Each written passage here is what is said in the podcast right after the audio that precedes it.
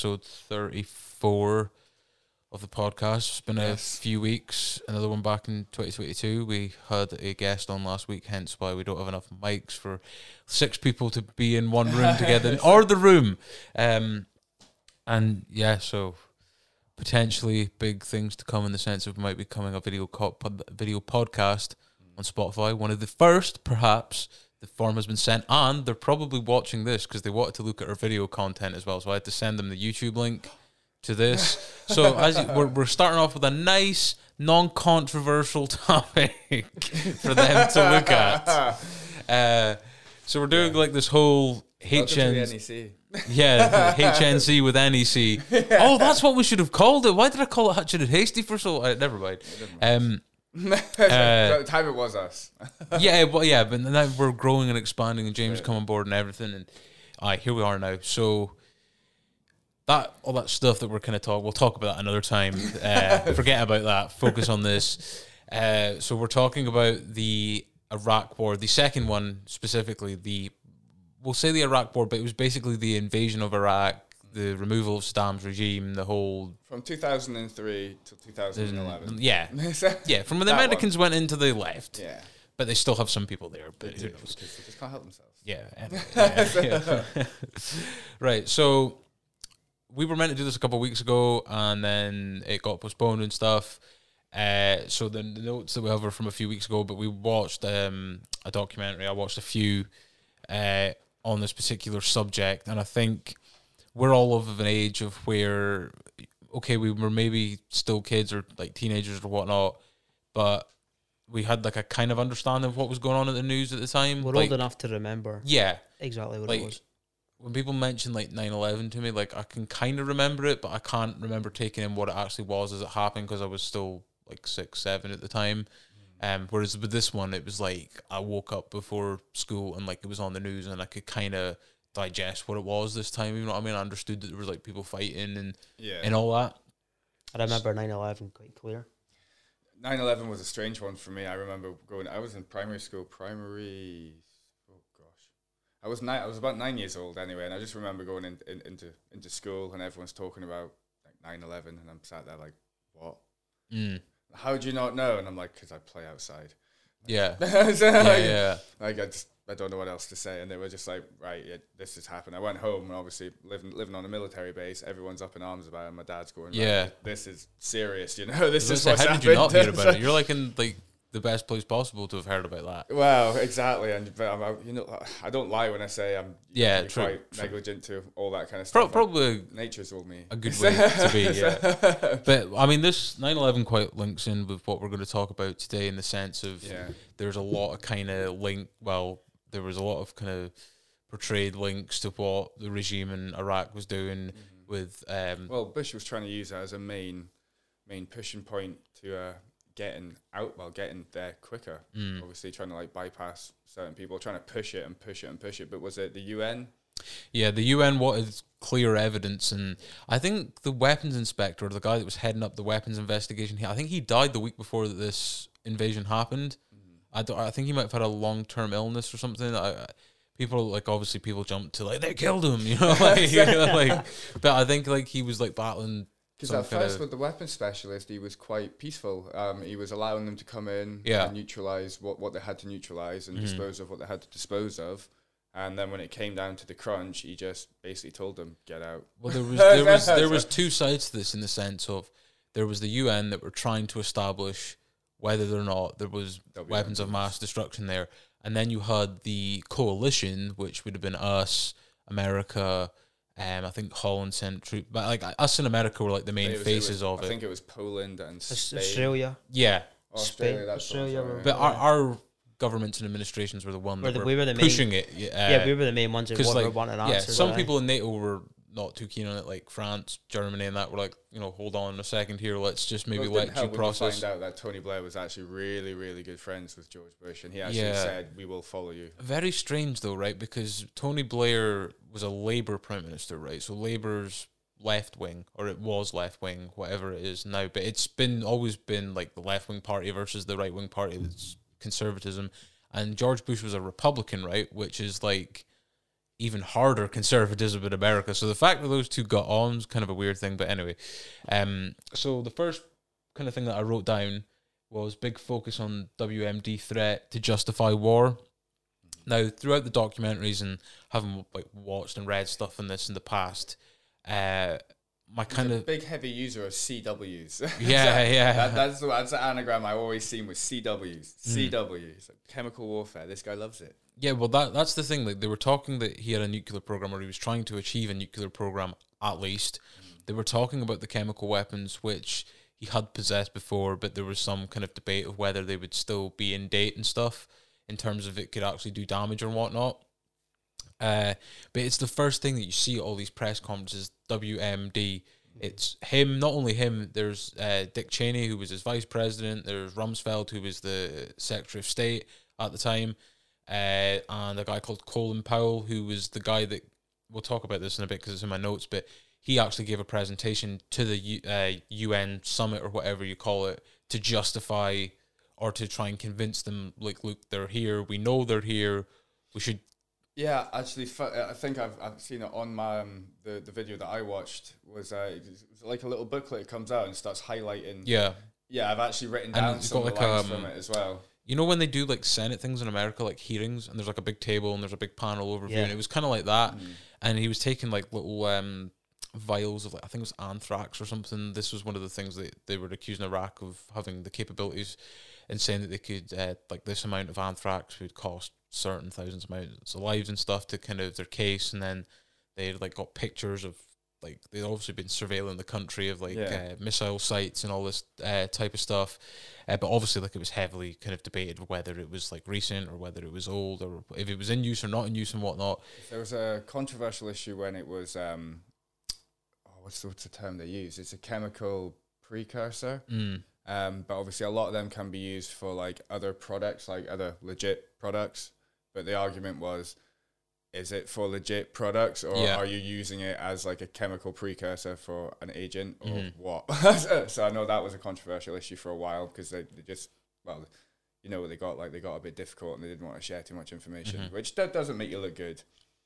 Yeah, it doesn't really make you look good, does No, it? no. I think one thing that I think most people agree on now, whether they were aware of it at the time or are just looking back on it now, is that the Bush administration definitely had kind of premeditated agendas and wanted to do this at some point. Like I even this is not a controversial thing to say either, because Gordon Brown, who was the former Prime Minister of the United Kingdom and was um, Chancellor at the time to Tony Blair's government, has even said that he thinks the Americans were going in to remove Saddam anyway, regardless of whether they had weapons or if they they didn't or they didn't. Um, and obviously, like that's what it was sold on, right? That's what they said was um like you know Bush was in the bloody Oval Office like once a week announcing a new war at one point, wasn't they? Like uh, you know when like aye. the Iran stuff was kicking off. Aye. I remember I stayed up for that, right? Because it was like, oh, this could like really kick off because like obviously they took out that Suleimani guy that was the head of that um, militia that they were running in Iran or something, and obviously it was debatable if that was legal or whatnot. And then Iran was going to retaliate, and like CNN were saying like the president's going to address the nation. I was like, wow, this is proper going to kick off. so I thought they were going to bring Bush back and like have him swivel around in the chairs, like, hello there again. you might have recognized me from other war announcements, but um, so to kind of get to the point of what I was just saying there of Bush having, it was always in his um, resume to have a look at this, and I'm pretty sure it was his father that might have been president when the first Gulf War happened in Well, the when early was that? 90s. What, eh, what was that? 91? 88 to 90. Yeah, something like that. Because I remember. Clinton was like early 90s to Aye. late 90s, early 2000s. I kind of think like he had an agenda to go in there because it was almost as though, right, okay, well, Saddam was there before. So what if they're planning something else? Yeah. Let's wipe them out just to make sure Yeah, that yeah. does not happen. it got real. It, it seemed to get really, really difficult for Iraq and Iran together at one point because they were had and it was that separation with their religion. It was both Islamic religions. Yeah. but one was Sunni. It was more Sunni uh, Sunni something. and Shia. What's, That's the, sorry. That's what's the, one. difference? It's uh, it's kind of like you know how we've got Christianity and they're there's Protestant and. Catholic. Aye. It's kind of All right, that okay. version because there's a lot of sectarian type stuff which happens Yes. all over the Uh, world. That was a very big word here. in that. Yeah. Um, Yeah. Uh, Sectarians used a lot, especially if you live here, yeah, or if you live yeah. in Northern Ireland or Yeah. Ireland or wherever it But then is. obviously the um, with the because I didn't it took, I didn't realize that that ISIS actually stood for was Islamic State, Mhm, um, Iraq, and Syria. mhm. I was I, I didn't know that. So it's Well, I- like, the I first- actually didn't know that the first time that I- was like.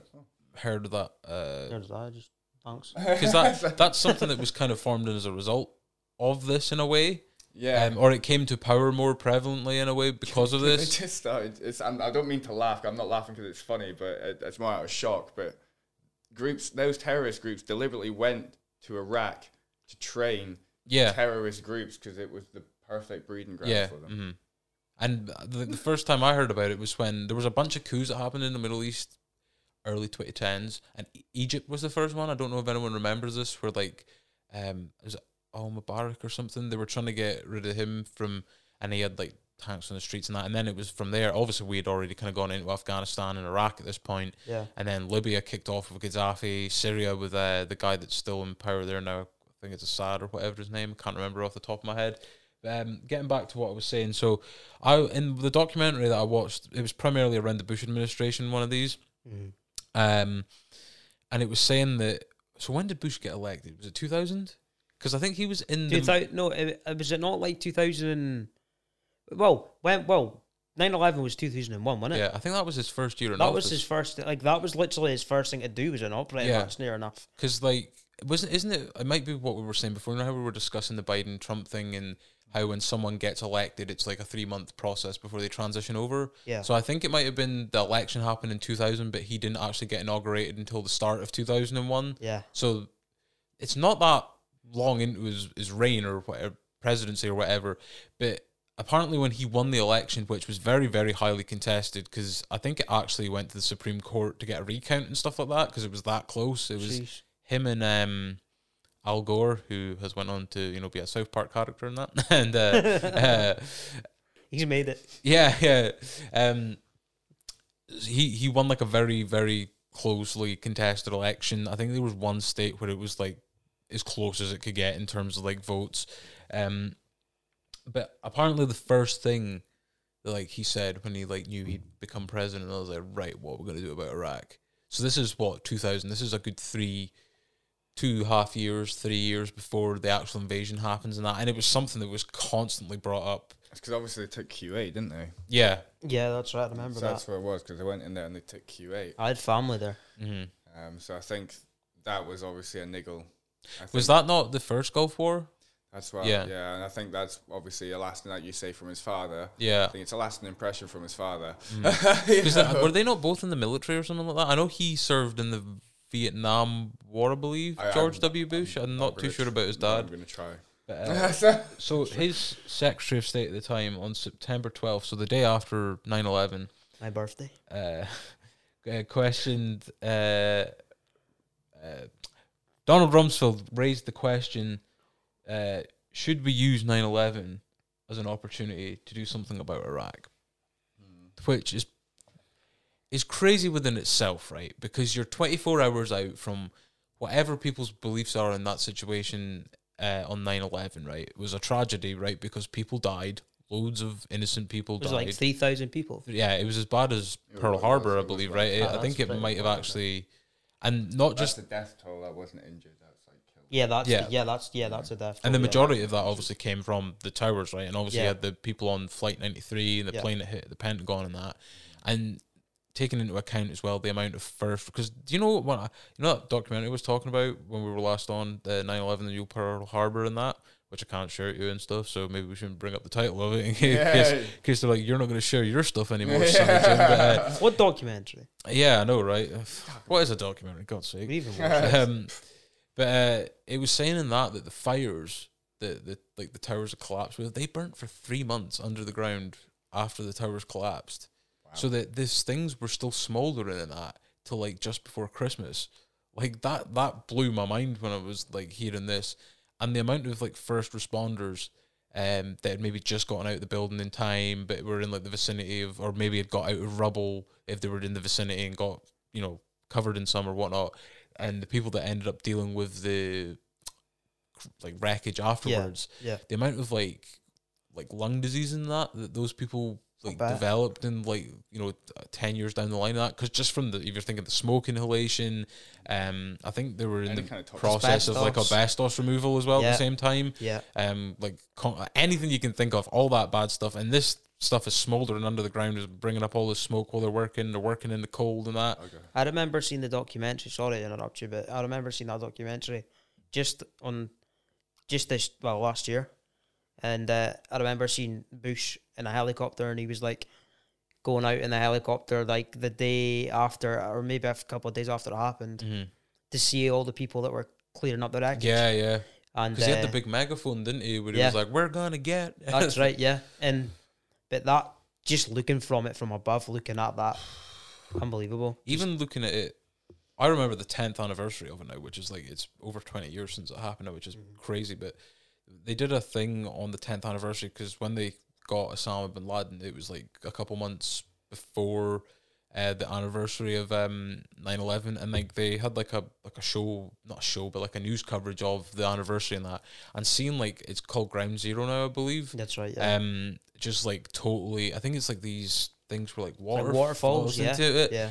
and it was just so surreal seeing Yeah. that in terms of like The shape of Yeah. the shape of the building on the ground is now, well, it's got plaques of everybody's name that died yeah like a, a monument it. yeah, it's, it's actually really really nice to look at. Yeah. But I've I mean I've heard from people that have been there to actually see it, hmm and they said it's they don't have any words. yeah she must be pretty chilling it's pretty wild yeah. to go there and actually see it, and yeah, Because I think we get a bit desensitized around that kind of stuff. Like even you know we have a, a war monument in the town that we're in, and like I'll walk past that a bunch of times and like not think anything of it, not out of disrespect or anything, Yeah. just because I've like got other stuff on my mind.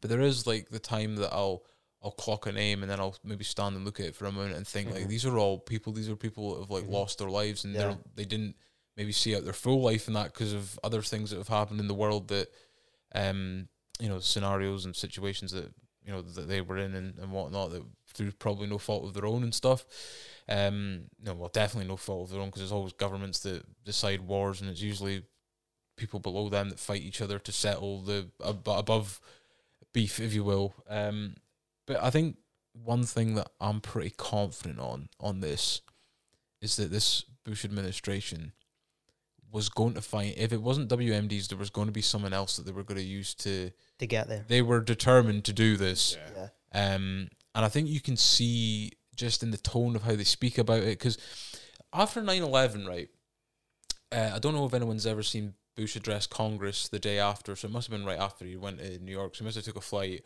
all the way over to. Um, oh no, well New York's not too far away from Washington. It is both. Well, I actually saw that doc. No, that documentary I was talking Yeah. about a minute ago. They were under threat the whole time. Mm. They thought that they were going to be getting. I mean, they thought, uh, what's the plane called? What's the, the Air the Force One. Air Force One, right? They thought that the plane was going to get shot down. I mean, they Mhm. were leaving it like military air bases, like mega mega fast. Like it was literally like they were under threat the Yeah. whole time. And then there was like a, a a call on the radio, and it was like in code, and it was the code name for the plane Mm. itself. But they thought that someone had clocked the new the name of that code of the plane, Mhm. and they thought that there was like a terrorist actually on board Air Force Yeah, One at yeah. one point. So everybody was cut off from the pilots. Nobody could get anywhere near them. The whole plane was locked down, like the whole thing. Like Mm. so, getting from you know Washington to New York, and but it wasn't just Washington to New York. It was Washington to here, to there, Yeah, to there, to yeah. there, to New York, and uh, all the other 50, well, 50 or 51 states, have many Yeah, 'cause because the- he was at a school when it happened. Yeah, there's that uh, that iconic moment of Yeah. the guy whispering it in his ear and is yeah, like, and he's got to is- sit and yeah. listen to the children read. y- he's like, Yeah. yeah. Anyway, back to the book and stuff. Yeah. Um, and like, Flight 93, which is the one that didn't hit its a intended target, I believe that, that it had two targets and it was whatever one it could get to first. So uh, Mhm. it was in Washington as well because the Pentagon, got hit. yeah. It was either the Washington Monument or was it, is it the Lincoln Memorial? It was one of those two, and the White House. So obviously, like you know, I mean, I know that um, America got taken by surprise, as as as they say, but you would think that like the the White House was probably going to be pretty hard to kind of do something like that too. But anyway, it, it obviously it's irrelevant because it doesn't reach its target. But like you were saying, the president must have felt under threat because, like, you know, that's the the biggest prize in America. as far as they're enemies, concerned, it was a mega, mega. I mean, anything could have happened. yeah, So I mean, and they did, and and they were up without Air Force escorts Mm. at some points. So they didn't even have F-16s beside Yeah. them or F-15s or whatever. They didn't have any planes at this point. Well, I think on the day of uh, 9-11, I think something ridiculous like they only had four fighters because everyone else was away on war games, Mm-hmm. um, patrolling the area from like, like Pennsylvania to, to like the whole basically eastern side of the United States, which is like it's such a big landmass. and Four jets to kind of There was four F-15s. I watched that documentary, and pilot says, "Yeah, like you know, we it's hit the tower." Yeah, Then there was a way up, and then it's like, "Yeah, it's hit the next tower." yeah, Tower two's been hit, and he's like, "What am I gonna do?" So he's like, "They're up circling certain parts of the sky. They can't go too far. I don't know." Again, it's like a crazy thing. Like By the end of the day, it was 300 jets because obviously Yeah. they had called everyone back, and it was like the whole of America was just kind of like yeah, being patrolled. But I think we agree that uh, even though that's a separate event to what we're talking about just now, they It was a very, it was a start. It was a starting point for him, it- definitely. well, he he came into Congress right, and he was talking about the new axis of evil. You ever heard that speech where he's talking about Iraq? Iraq's mentioned in it, right? So Iraq, North Korea, Iran, um, I think it's I think it must be Afghanistan or something, right? But the fact that the people like Ir- Iran, Iraq, North Korea, and America's had beefs with all of these countries, including Iraq invasion. They nearly went to war with Iran a few years ago, and North Korea's always kind of been like here and there the Eggshell. relationship with them. Yeah. Uh, so we'll we'll move on from that. Uh, in terms of, so one of the things that they were claiming is that Iraq had capabilities that it could launch an attack on Western countries. That it, you know, mainly they were saying that it could launch an attack on mainland United States. Like if they were building a nuclear program, they had the capability to translate in a warhead form to hit a city and the chemical weapons and all that. And this was going on about the WMDs again, and it was But see, I get that because that's what I was saying a wee bit earlier when like he's pre- he's got his proven track record. Like Saddam Hussein had a proven track record of testing chemical warfare mm. on his own population. Yeah. So it's like it's not. It wasn't. It wasn't small amounts, you know. yeah, And I think in um, previous scuffles, shall we say, when um, some of this was taken away and uh, like destroyed or um, like basically gotten rid of, some of the amounts was like five thousand liters. Mm. Five, sorry, 500,000 500,000 liters. I was like, and that's of like a chemical agent, and it's like like four hundred thousand liters of a precursor, and it was all for CWs. I was just like, that's that's insane, you know. So aye, when they, when they're like, oh yeah, like we think he's, I, I can understand why people were like, he's got them, he's got them, and especially at, at the reports are saying, oh, Baghdad hasn't supplied sufficient Yeah. evidence. Like there's still loads of like Scud missiles that are missing, and they're like, well, yeah, you Yeah. know, like that. That's not a light thing. Like that's mm. not a light item. That's a And very big military. You know, item. like just because we'll talk about some things of where we think did you know did we go in too early? Did we Mm. were going to do it anyway?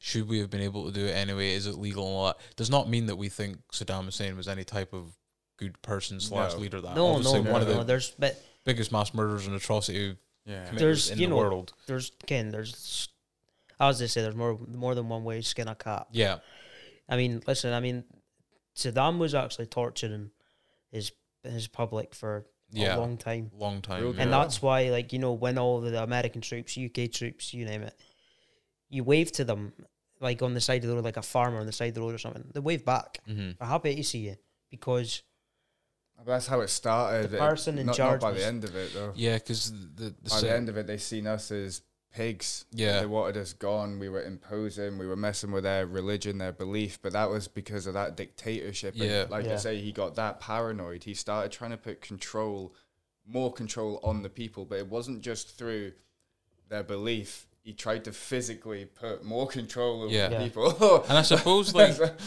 in a way, right, you would be pissed off in a sense of you're being liberated, mm. and that's fine. But then when those you're scared people, of that, and that's all you've known. when these people like, then end good." up staying, they didn't just liberate you, get you a new government, and go home again. Know, They stay for like years upon years, and they've got arms and they're going through with tanks and that, you're going to feel like you're being oppressed again, right? You're going to feel like this is just a different kind of occupier rather than Yeah. actually removing what we have. Mm. Um, and I think a lot of the kind of detest as well was, you know, we were trying to bring Western ideas to the country, and at the end of the day, like the Iraq, Iraq is like not part of the West. It has its own way of life and its own culture, and it's entitled to have that, right?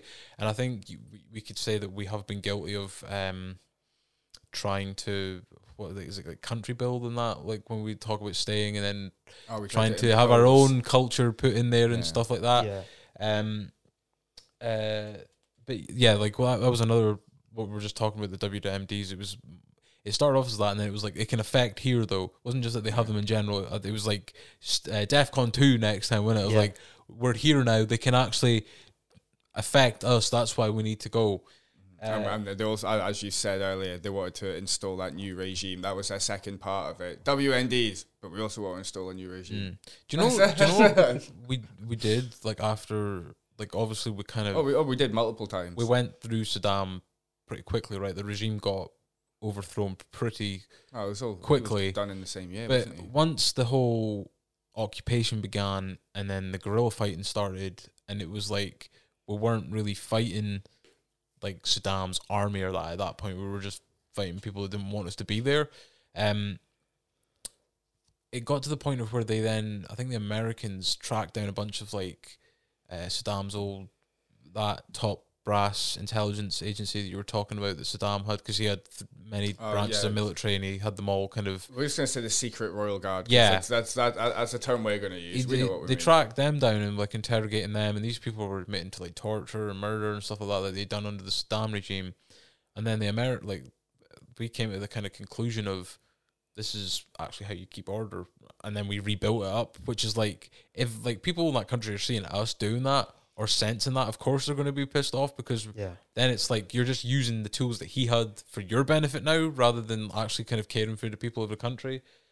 Um, so another point I put down is Bush administration only used intelligence that would benefit their argument, which I think is probably pretty fair to say Without a in the sense of we did have another side of the coin, which we were I, I can't remember we were talking about this before we came on, or it was right at the start. The UN had the weapons investigators in, and it was kind of like the coalition in the UN, right? Even though they're kind of meant to be the same thing, it was like the UN were like, look, let's let due process happen and find out what's actually there, and then the coalition of probably us in America and some other countries were like, no, we can't wait for that. We need to go now. One of the things the documentary I was watching brought up about Bush was he always kept using the smoking gun reference. You know, the can't let it pass us by, or you know, can't let it be It's like too basically late. We need to act now. Yeah. So, Uh, what else do we have? So, claims Saddam regime had links to terrorism. So this kind of goes back to what we were talking about. Uh, because they were claiming, I'm pretty sure it was Osama bin Laden they were claiming he had ties to. yeah, that Yeah. they said that he was harboring Al Qaeda and stuff, and like Saddam had ties Yeah. to. But I'm pretty sure Saddam and oh, uh, and Osama bin Laden very much hated each other. Yeah, because it was Um, opposite. It was still yeah. Islam. It's still Islam. It's Yeah, that thing when I the said second- yeah. sectarianism. Um, difference in religion. So oh like you know, obviously like. uh, Madness. they were obviously like arch enemies. They weren't really people who, but America had kind of, and probably us as well. Um, not us three, but our nation. we weren't in on it. Um, it turned out uh, to be false. This link that was constantly, you know, because even when Bush went into the Congress and did that axis of evil thing and mentioning all these countries, because this is when the quote unquote war on terror started, right after uh, day after 9-11. and then you're mentioning uh, Iraq, Iran, North Korea, like that's kind of trying to insinuate that they're all in on it, and they're like all like the axis of evil was Germany and Japan and Yeah. Italy during the Second World War, Yeah. and it was kind of insinuating all these countries are in on this together, and like we were saying, they've all kind of had some sort of um, close confrontation with America in one way or another. Uh, so this kind of PR campaign and this kind of constant bringing up Saddam's got links to Al Qaeda who were already fighting and you know caused 9-11 and that. yeah, Uh, there was a poll done in America. Uh, apologies if you can hear the wind. It's it's uh, it's quite blustery It's day. picking up again, people. Uh, so this poll was done, and it kind of convinced the majority of Americans that Iraq had something to do with 9-11, which is pretty crazy within itself, in the sense of like not a lot of people were for the Iraq War in until two thousand and three, and even then it was still massively opposed. Is what we'll Wow. go into down the line. Um, so another thing that was brought up is apparently it was more of a looking for evidence rather than weighing the evidence up kind of approach, which I think we can Let's Well, just get there so we no, can find I, I, it. th- I think there's a legit point behind that. And I think people that that were in governments at the time that now look back and like I mentioned with Gordon Brown earlier, admit, you know, looking Shouldn't at it now, that. they were going to find something to Yeah. stick to him to get him out of there. Because I think the main aim of it all was to get him out. Um, Yeah. And I suppose you know if you're living in Iraq at the time and being oppressed by this monster, you want him out anyway, but you Well, I don't want. They killed his sons first, didn't they? They, they got his Yeah. sons. They got his sons before he That's went. right. Yeah, like they did they not like um they caught a place where they were, he was being harbored by someone and they shot the place up Mm. and then they went in into the building and there was grenades, there was gun. I mean, obviously, obviously there was AKs everywhere. yeah, And then like when they went there, they were like, uh, "Oh shit, he's in bits." Like I had to like kind of like um identify him by his dental records. I think. Yeah. Yeah, well, it- 'Cause well, there was it of them, says and there, um, the U.S. troops had killed Saddam Hussein's sons, Uday and Qusay, in a, Mhm. I guess I, I might have butchered Yeah. that, in a gun battle at their Mo- Mosul hideout in or on July 22nd, and that was in 2003. Yeah, because the manhunt for Saddam was it was like the largest it was in wild. history. Like, Yeah, yeah, well, the, the, do you know what? Do you know what the operation was called? I, I did hear the name of it. Operation Red Dawn. of it. but- Yeah, That's it. Yeah, after the and film, legitimately yeah. named after the Red- 1984 film. Yeah, so I like read all this, and they actually had two Yeah. units: Wolverine. Well, two areas of search: Wolverine One and Wolverine Two. Yeah. and it makes me laugh because that line is also in the Red Dawn film. so, Because I remember, like, I remember seeing on the news like when I was younger. Obviously, it was like Saddam is. Oh, we've nearly got him, and then he was like, "Oh, he's escaped again." It's like, Yeah. "Oh, nearly got him, and it's Yeah. like, you gonna hurry up and get him then? yeah, but they're Yeah. like, oh, we nearly got him. Oh no, he escaped. No, it turns out he was never there. and Yeah. hasn't been there. that was since he basically was a like our way of saying we fuck we haven't fucked up, but we Yeah, have. we 'Cause there was a fudged it a boy- little bit. There was a boy sent. There was a an F one one seventeen. It's it's uh, it's called a, a stealth fighter, Mm. right? And it's like you know that triangular thing. yeah, Because you get the stealth bomber, which is the one that obviously bombs and stuff, but you got the stealth fighter. That's just really cool thing.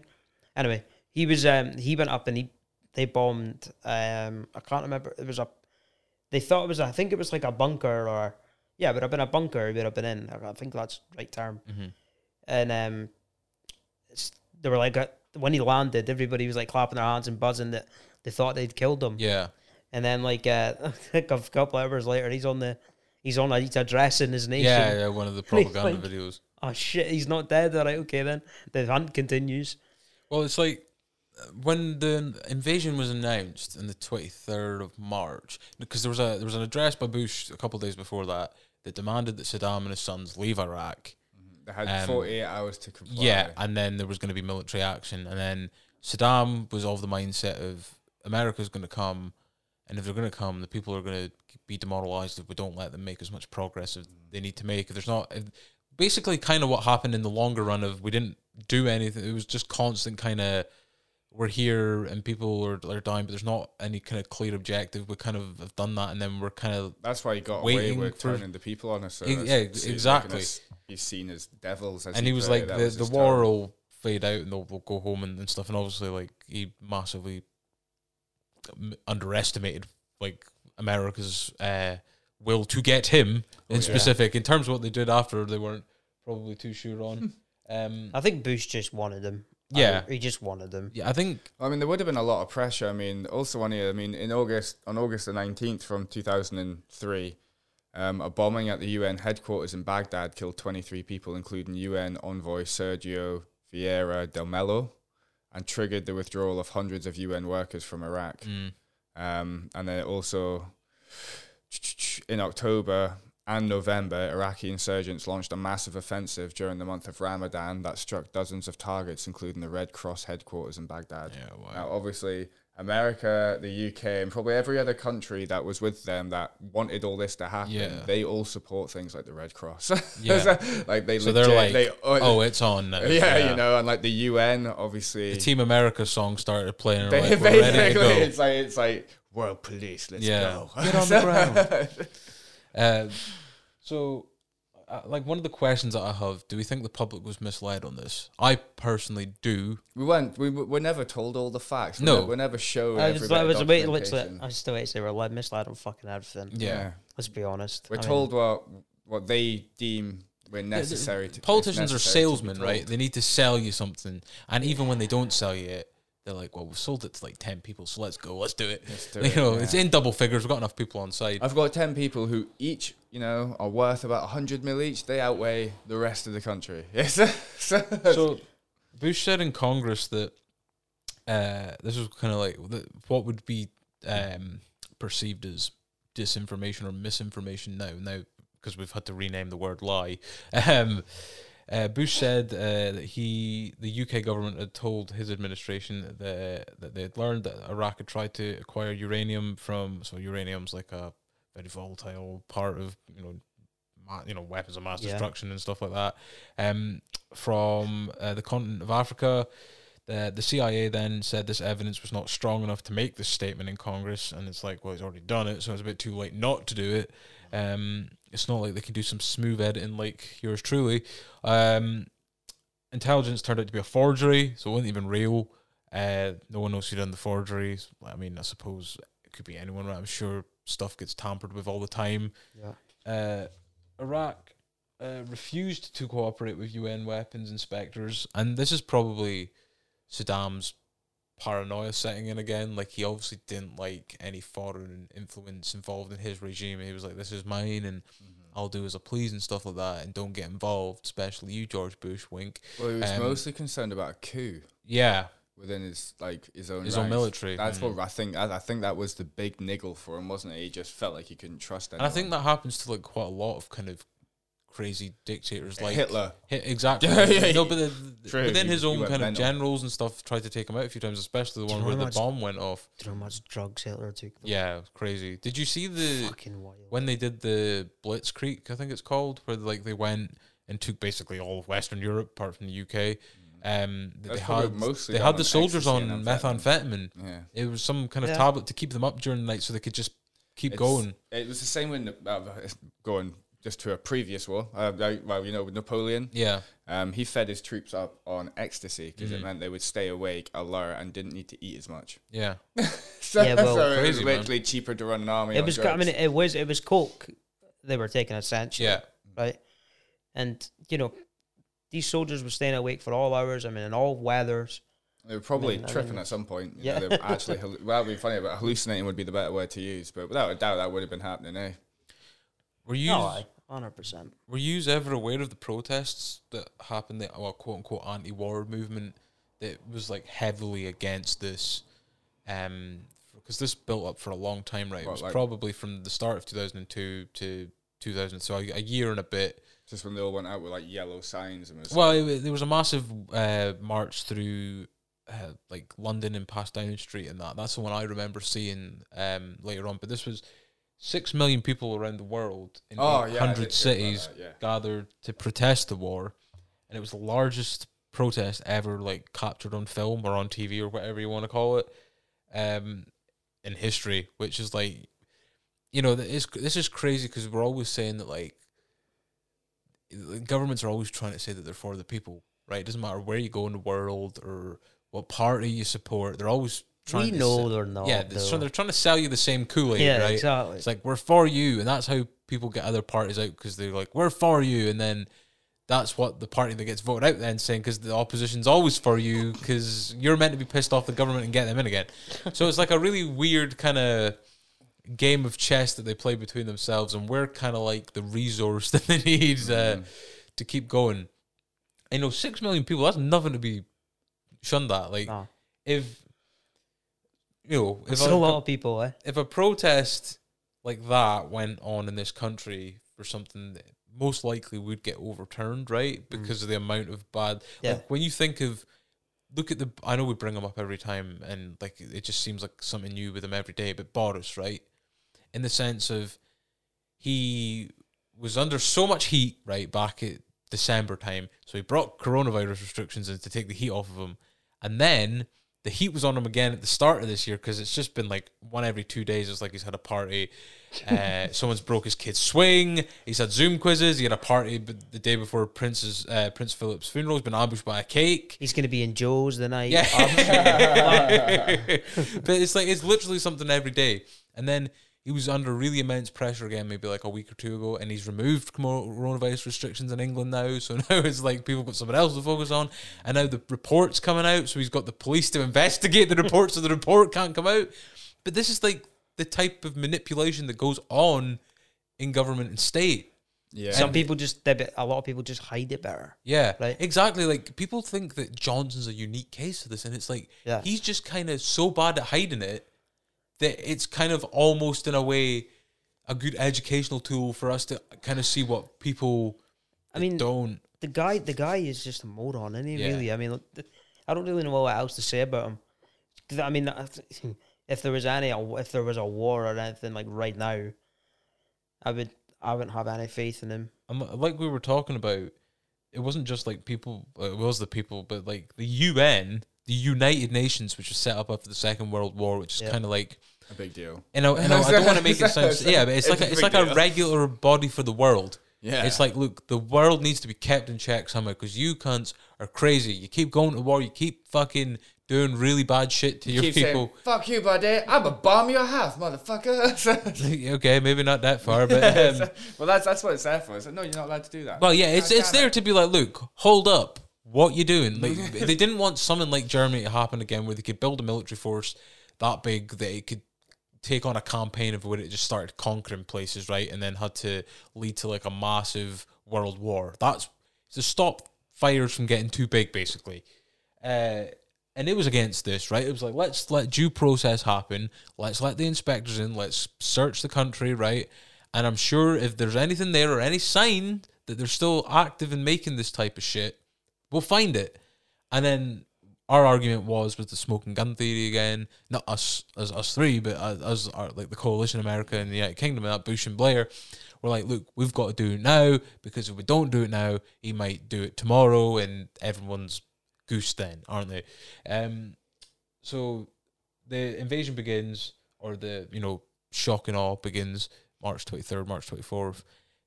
Do we remember shock and awe? Like I remember the scenes of Baghdad on the news, and because I mean, obviously that's the first thing you seen. The invasion had begun on the ground as well, right? It was massive air uh, to take out their air defenses and uh, try and soften them up for when the ground force would come in and you know uh, take over, remove them, whatever.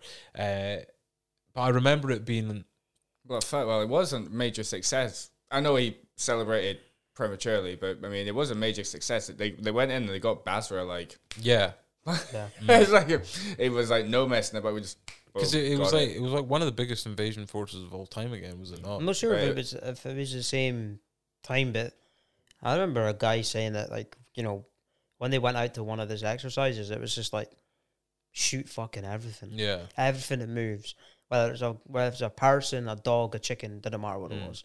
Like they were just instructed to do that. Like and I was like, I didn't think it was like that brutal, but obviously Yeah. it is. You know, like because like we Bush would always say, say to always say, but the twi- the two times that he announced like these major wars and that we're not against his people, and we live for your freedom and prosper. And then it's like you say that, and then we kind of just try to blanket the whole Yeah. fucking city. Um, yeah, you know, because like it's brutal, right? In the sense of there was missiles from ships that have been fired from like the, I don't know if it'd be the, the, the Arabian Sea or something. I don't know. I think that's a thing, isn't it? The the mound of water next, like the Middle East, I honestly can't think of what Uh, it's called right now. or the Arabian Peninsula, I think it's called. Yeah. Um, so there was obviously missiles coming from that that were hitting Baghdad, and it was like it was the first time you'd kind of seen, because obviously there's jets and that that used like drop bombs, but it wasn't like that. It was clearly like these stealth bombers that they were using because you wouldn't hear anything, you wouldn't see a plane, you would just hear like like massive explosions and because I, I think a lot of it was coming from the ships. Yeah, coastline. A lot of it was. You got to remember some of them, them, them warships. yeah, That's what they're there for. They are meant to shoot. Yeah, that yeah, yeah. You're right. Yeah, a lot of it was ships, but you're right. A lot of it would have been like stealth bombers and stealth fighters and stuff because they can, you know, drop Yeah. bombs from miles away and you know. and it would have been but the quote thing, unquote more precise as well, right? Because yeah, but the thing is, like, I mean, even even the Iraqis and all that had the. I mean, they all had that detectors that Yeah. could. I mean, even if it was, it was a very well advanced. yeah, even country, if, right? Even if it was a stealth bomber, it could Yeah. detect it. I mean, you're like you're kind of like it's pitch black, but yet, and then sometimes it would be pitch black. Sometimes it, the the sky would just be blue. Mm. That's like a bad t- sign to see like a big black plane. Oh yeah. Like see, like in uh, Operation Desert Storm, for example, right? You'd send out a tornado, and it would be literally five feet from the ground or something, 10 mm. feet from the ground. It's dropping. It's it's dropping yeah. like missiles and stuff. Like, but like in that war, it was different because it obviously they were obviously coming from above. Yeah, But and then Desert Storm was just like like that off the floor. So it's there. It, a lot changed in that time. and it, it was very different from Afghanistan in the sense we weren't fighting the Afghanistan state. We were fighting. Someone else. We were trying to get to Osama bin Laden and Al Qaeda, and Yeah. then the Taliban, who were the, um, you know, the overlords of that country. because the way like Afghanistan uh, has been explained to me, it's kind of like Scotland when we had like the the clans going at each other. It's, it's like that, and the Taliban had obviously kind of won that process in Afghanistan, and Yeah. we were like, we're coming to get Al Qaeda and Taliban. We're like, hold up, you can't just enter our country, and we were like, well, we're gonna fight you too if you've got anything against. That's kind of how that went down. Um, and that was more like fighting militias, right? Whereas this is like we're fighting a really well equipped state Yeah. um Yeah. in in the sense of like they were you know very well funded they were very well uh, in Do you that think aspect underestimated them a bit? Well, majorly, if you think about it, think how many troops had to die before we ended up checking cans on the floor. yeah Think how many people Yeah. had like got had to like die before they started not opening every boot Mm. Yeah. of a car, and like how many people died because some of the locals started being like, "Oh, I'm gonna run at you and act like I'm gonna cuddle you," when I'm mm-hmm. actually not. I'm gonna. How, ma- how many people? How many people died not following the maps? Like Yeah. a lot of people would like just go, "Oh, well, it's just sand. We'll just fucking cut across it," or something. Mm. Yeah. and then you get ambushed. Do you know what I mean? Like mm. it, it was. I know motored. Yeah. Oh, especially like you know the Iraq army and like its people are gonna know the terrain a hundred times better what you'll ever know because that's where they live right it's the main reason that so I, I was supposed to I should have added this sooner. But the main reason we went when we went um, was actually to do with how hot it is there. Bush was one of the main reasons Bush was also wanting us out there earlier in the year was because he knew if we had to go any later, we would be sending troops out into an, an immense Yeah. Heat 'Cause that it would- it would have been- ready for. so he he was looking at it like do you remember when he was being strategic. Yeah, it was, when- it was clever when, the way he was doing. uh, Germany invaded Russia in the Second World War, and it, it turned out that the thing that kind of stopped them was that they went too late in the sense of they didn't have enough It time too before the winter yeah. came, and then the Russians managed to like you think about it, the Russians live there. They know yeah exactly, exactly what's they're able it's to the like same- endure that. Yeah. Exact same for the um, Yeah. Iraqis and the Iranians. All of them, lot, they would. It's they're, that's where they're from. They can playing it to their do you know? advantage otherwise. You Yeah. know. But uh, sorry, I, I, I, I, what you said then just. I was like, oh yeah, totally. I forgot about that. So- Uh, I'm so, glad you two are here, because I I'm not clued. I'm not as clued up. Like as you guys. uh, so Baghdad was taken April 9th, so that's probably what a couple of weeks from after the invasion started, uh, quote unquote. Saddam evades capture for months, which we've already kind of touched on. Uh, May 1st, 2003, mission accomplished speech where Bush comes in in a fucking uh, pilot thing. Like, he comes in like pilot attire onto this aircraft carrier and then he changes the suit. There's a massive banner and that with mission accomplished and stuff. He did. like- he did. He did actually land on the carrier, eh? Yeah, which is like, And an oh, he wasn't, was F-18. he not like a pilot or something though? Maybe that's what he was in the Vietnam. He didn't. War. He, he never flew. Obviously, he was in the back. yeah, He yeah. was in an F eighteen, I think. They landed on the car, and he got to actually land and take off in a car. It was pretty cool. That'd be, pre- that would be pretty sweet. That's pretty But cool. it's like he ca- he came across with like mission accomplished, and it's like you haven't found any WMDs. Saddam ain't been he's been removed, but he's not been captured. He's not had to face any consequence of what he's done. Yeah. How on earth could it be mission accomplished? And then it was like right after we- like this had happened, like people were like, um, "Where's those WMDs you were talking about?" like the whole reason that we were here.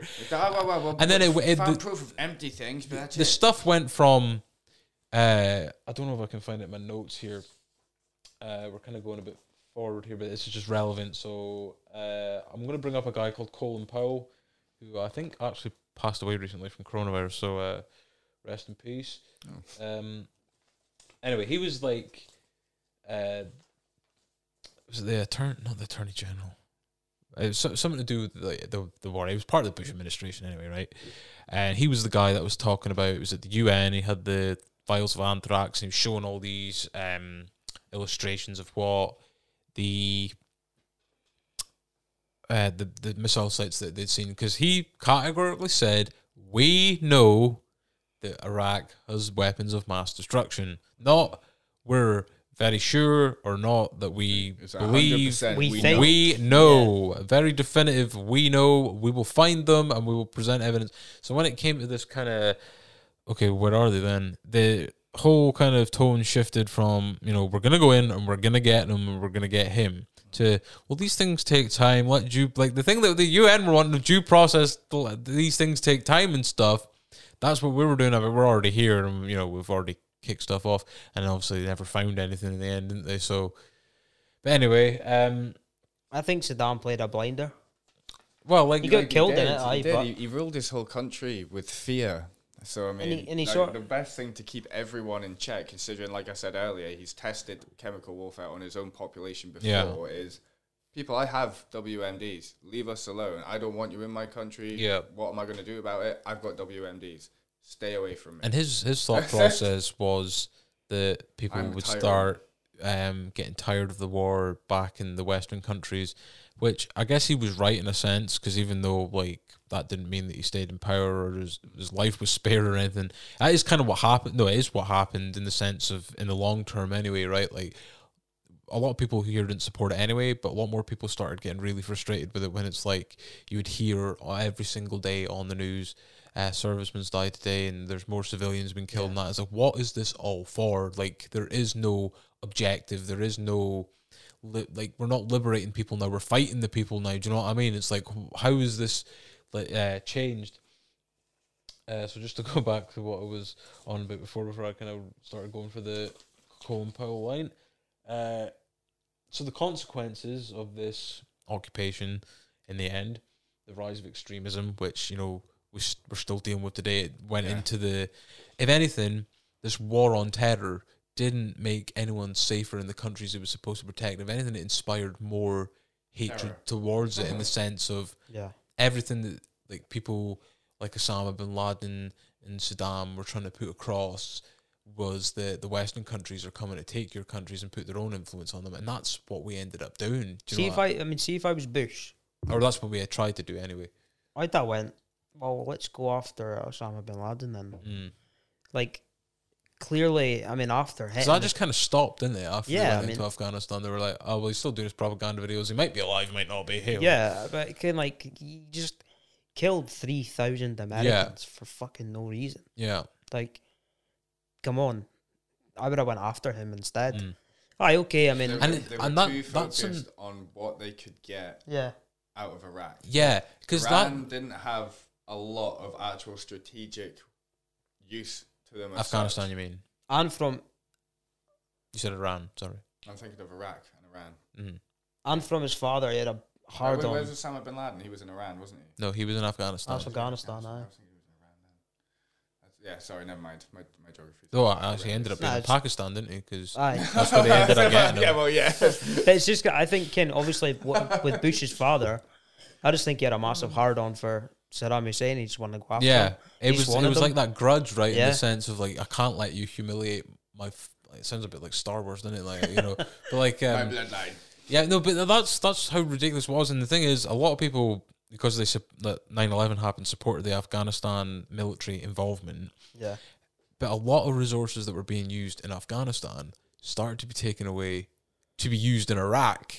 Do you know what I mean? And people were like, well, we went there because of what happened in 9 11. We ain't got the dude, or it's not been confirmed at least. It turned out they hadn't because obviously they got him in 2011. Um, like you were saying, shouldn't we be pursuing this dude rather than a dude that might have these capabilities and might not. and we've had beef with before and might not and stuff, and then obviously they turn out they didn't and whatnot. But Um, did, but did do do like did Saddam and that? Did they have like fighter jets or anything like that? Did they have anything? I like think that? they did, but it got it wasn't a lot, and it obviously the Amer- there's the two biggest air forces in the world is the American Air Force and the American Navy. Yeah. So it was dealt with pretty quickly if they did. Do you know what I mean? Yeah, In the sense of like, I always wondered though, because I never actually knew if they did. But I mean, what threat? I mean, obviously, what threat are they to to America? Really? Yeah. Do you know what I mean? it, it was definitely massively exaggerated the Yeah. threat that it posed to the American mainland and like the Western countries and that. Uh, but like the consequence of the rise of extremism, right? You know, we've already mentioned all the or like stuff that this inspired. It's like we didn't we didn't make Iraq any more of a, a f- Safe place. no, we didn't. We, we just didn't. It, it became more of a civil war, right? Because um, I can't remember which side of it was, but Saddam was one side of the the two It was, different. this, Um, it was the green. I'm positive. uh, The color scheme that it used. Yeah. The video was green and red and black. And Yeah. Black was Al Qaeda. so I remember. I remember that. Black was Al Qaeda, and then it had. Al Qaeda. That's a terrorist organization. That's Yeah, not. Uh, yeah, yeah, yeah. I know, I know, but it was Al Qaeda were using. They were trying to implement on Sunni and that. What I was Oh um, right, okay. I was them. It was chopping people's heads off videos. Not Yeah, mhm. yeah. And Remember that was they 'cause were coming like out? proper Aye. extremists. Yeah. Yeah. I so, see. No, I. Sorry, just I felt that the war over there was justified because of what they were doing. to Yeah. people can like obviously prisoners of war and even journalists. yeah, You know, like what? you talk about prisoners of war. I mean, that's the only reason we got to do what we did to Saddam Hussein is because we got him tried as a prisoner of war. Yeah. and actually got him charged with war. crimes. due process and stuff. Yeah. That's how like we. That's how it ended But up. at, at the end of the day, like I think people tried to fight that though. They didn't want them tried. th- there's two there's two sides of the coin when it comes to this. Is like there's an extreme dictatorship government which it had, and then there's a an extreme because we didn't really do anything after we removed them. We didn't try and keep law and order. uh, We didn't employ government. We we just kind of sat back in our bases, and it was like the purge outside. Everyone was fucking each other up, Yeah. and um, so Saddam was either Sunni or Shia. I can't remember which one, right? But whichever one he was, massively oppressed the other side, and those people have been treated like absolute dog shit for decades, right? 'Cause for how long he had been in power. So when everything kind of the reins were off, everyone was fighting because these people that had been treated like absolute dirt for years were like, Yeah. right, fuck everyone that went along with this, and that, no, but that's and then like chaos ensued, and then we ended up rebuilding his police state to try and stop that in the sense, and then every both of them looked at us and were like. So you're gonna do what he did? Okay, so now instead of fighting each other, it's on you now, and that's how Go. this all happened. And then, like I was saying, all the things that they were saying about the West is what we ended up doing. Right? They were saying we're they're gonna come here, they're gonna occupy, they're gonna bring, Yeah. and that's what we were doing. So we we create these own problems for ourselves and these environments that these things. Um, and these organizations that came from as a result of these invasions and occupations and whatnot that affect us later down the line, right? As you see in, um, you know, multiple times in like uh, Baghdad and Islamabad, and then obviously in Europe with Brussels and Paris when they had attacks and that uh, later down the line. Um, we've already talked about Saddam's paranoia, so we won't we won't go into that. Uh, yeah, civilian popula- uh, population opinion changes on the coalition, and of course it would, right? Because it's it's not well, yeah. it's not like you know when we liberated France in the Second World War, we didn't stay there. We went on to like the next. The only country that got occupied in the end was uh, Germany, Mhm. right? Because it was the That's where it originated. yeah, from. exactly. Um, but it's not like we were like actually. By the way, Eiffel Tower's got to go because we've got a military base coming in because Yeah. we're, But we're the other sticking thing was around. he- Gonna get in the way of my chopper, mate. A lot, Yeah. of, a lot of people get mixed up though. Do you know what I mean? Like it wasn't even the, the it's not the Germans is bad. Mm. It's the Nazis that are bad. Yeah, yeah. Right? Because a lot of the Germans and were, and we created that environment again from the First World War of when they surrendered. We made them pay all the reparations. We made them restrict their military to God knows. They were basically in poverty in Germany, and that creates the environment for a crazy shithouse leader to come in, say that he's going to get the economy going again, achieves that, and then they'll just follow him anywhere to the ends of evil earth, from which he ended up down, Right? yeah. and it's they, these problems are consistent. We never learn from them. So, you know, when we went in there, if we'd removed Saddam and there was a democratic government or a government that the people of that country wanted or thought was fair to go in and then left, that would have been enough. But we didn't do that.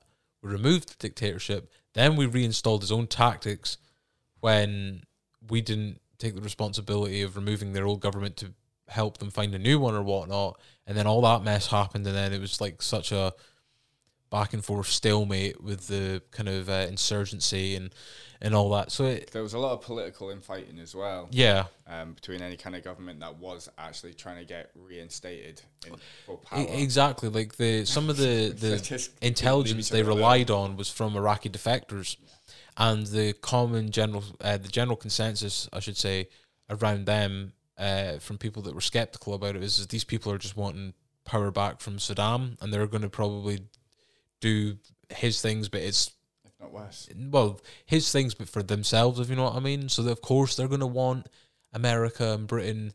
Um, and these countries that invaded to invade to remove him because then that benefits them and then obviously like their information was obviously not reliable what in the slightest um because we didn't find anything you know that being the main thing because like obviously like we've said the regime was bad in that but the it was never sold on it kind of was by Tony Blair right but the the main thing that it constantly pointed to was this regime can and will hurt us in our own homeland right it's like we're doing and that's what a lot of kind of ag- aggressive moves turn out to be. It's it's under the illusion of defense.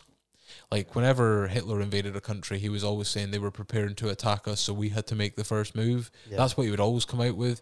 Um, and you know we've even got this current thing on the go with like Ukraine and that just now, which Yeah. we don't know what's happening there, and it kind of seems like the two superpowers are beefing with each other over like a sovereign state that it, one wants it to be part of NATO and the other doesn't, and you know it's Ukraine's their own country, and these two other countries are kind of fighting over it in a way. But the thing is, I think I kind of think Russia they do a lot of unnecessary stuff. Yeah, You know, like you don't really need to do that. You don't really need that. hmm Do you know what I mean? But What do they want it for? exactly. Well, the, well, they, Kinda- their their argument on it is, is As if Russia's if- not big enough. if we make them become part of NATO, NATO's weapons will move right onto their border. And obviously, like NATO, it's a defense alliance, but it's something that was set up when the Cold War kind Sake, of. it's not the fucking Cold War anymore. Do you know what I mean? Well, Like we've sort of said something like, we, did we not like Russia, America and the UK and all that, and Russia and all that? We've all, we've all I mean, we've all spoke about that. Like Mm. it's not, it's it, them days are fucking well Yeah. gone. Do you know what I mean? And if anybody's going to open that fucking door again, it's them. yeah. It's not us.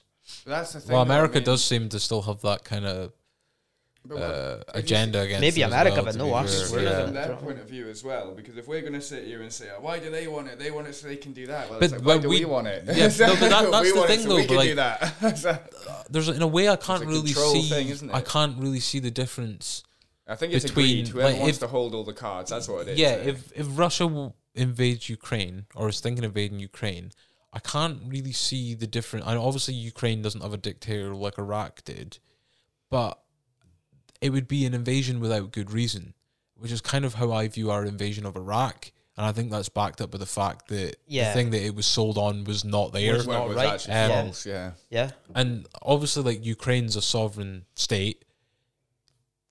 What what do they think about this? Because America seems to be pushing this thing that this invasion's literally right round the corner, and Ukraine are saying, look, there is a risk of it, but at the moment it's it's not imminent. Was there not hundred thousand troops? Ap- that on the apparently so. That's apparently the intelligence, but That's probably Putin just saying, "Look how big my balls are." yeah, exactly. And I think he he's a Does that quite a lot. he's um a- like a you know he likes to kind of tease? Yeah. and kind of keep people on the edge. Well, he's always fucking putting ships, Yeah, yeah. jets, and shit up near us. Do you remember when like Theresa May said that she wouldn't be like scared of him and he put the entire Russian fleet past the cliffs of Dover?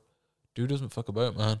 Like he really doesn't. But um, yeah, and don't it- say shit like that to him. yeah, You just will. he just will. like, yeah, like uh, he's got that like no Well, that that's why, nut that's job. why we Yeah. have the sub hunters. Yeah, the Americans investing in Like the, that- the base and stuff. I was about to say that, and I'm like, um, maybe I shouldn't say that, but yeah. but no, but, but you've got guys, you know, you know, like, like I kind of put them in the same category as Hitler, the likes of Putin, the likes of Kim Jong Un or whatever his name is. They're just extreme. like they're just a bit too much for leaders. You do need countries. good diplomats in these kind of times, though, Yeah. right? And it doesn't help when Joe Being Biden. is not the right way to do it. It doesn't help when Joe Biden says one minute Vladimir Putin's a killer, and then the next day he's on video call with him smiling away, and that's like, well, do you know what I mean? It was Like, exactly the same with uh, what's her name? Uh, what, uh, what were we talking about the last time? uh, Sturgeon, Sturgeon, Sturgeon, and yeah. Boris. And yeah, like, yeah, yeah, yeah. She hates him one minute, and then the next minute they're like rubbing shoulders. And But that. I think that could also be a result of like.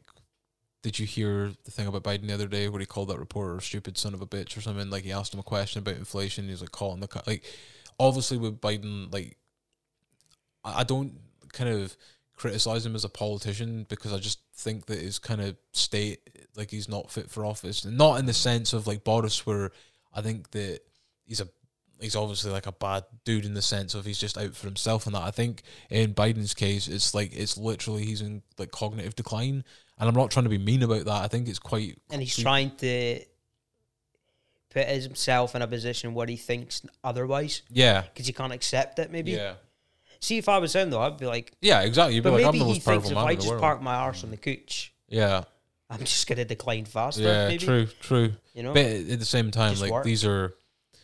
No one wants to fight, do they? In terms of like, we don't want Russia to invade Ukraine and then us have to respond and all this kind of stuff. That's the last thing. Let's need. just keep everyone on a bloody chill pill. So, obviously, like whether you agree with Putin or don't agree with Putin or whatever, if you think he's a bad person or you think he can be negotiated, it's for everyone's interest to just keep that okay. He's not all bad though, right? Right. Okay. do you know the Twin Towers when Mhm. that happened? I think he tried to give them intelligence or something, didn't he? There Yeah. was a big no. There was a well, maybe, but there was a big. You know that thing you were on about how there was like a training day thing. yeah. Well, Russia's airspace was in, was blocking something to do with that. It might have, I can't remember what it was, but Putin opened it and goes, "Yeah, don't worry, we'll stop training for the day. Yeah. You can use it." Sort of thing because we knew that America needed Yeah. help, yeah. and he Mm. did help. And they Yeah. said, and it was um, wasn't uh, Bush, but it was uh, the the guy second in charge. What was his? I can't Dick remember Cheney. his name.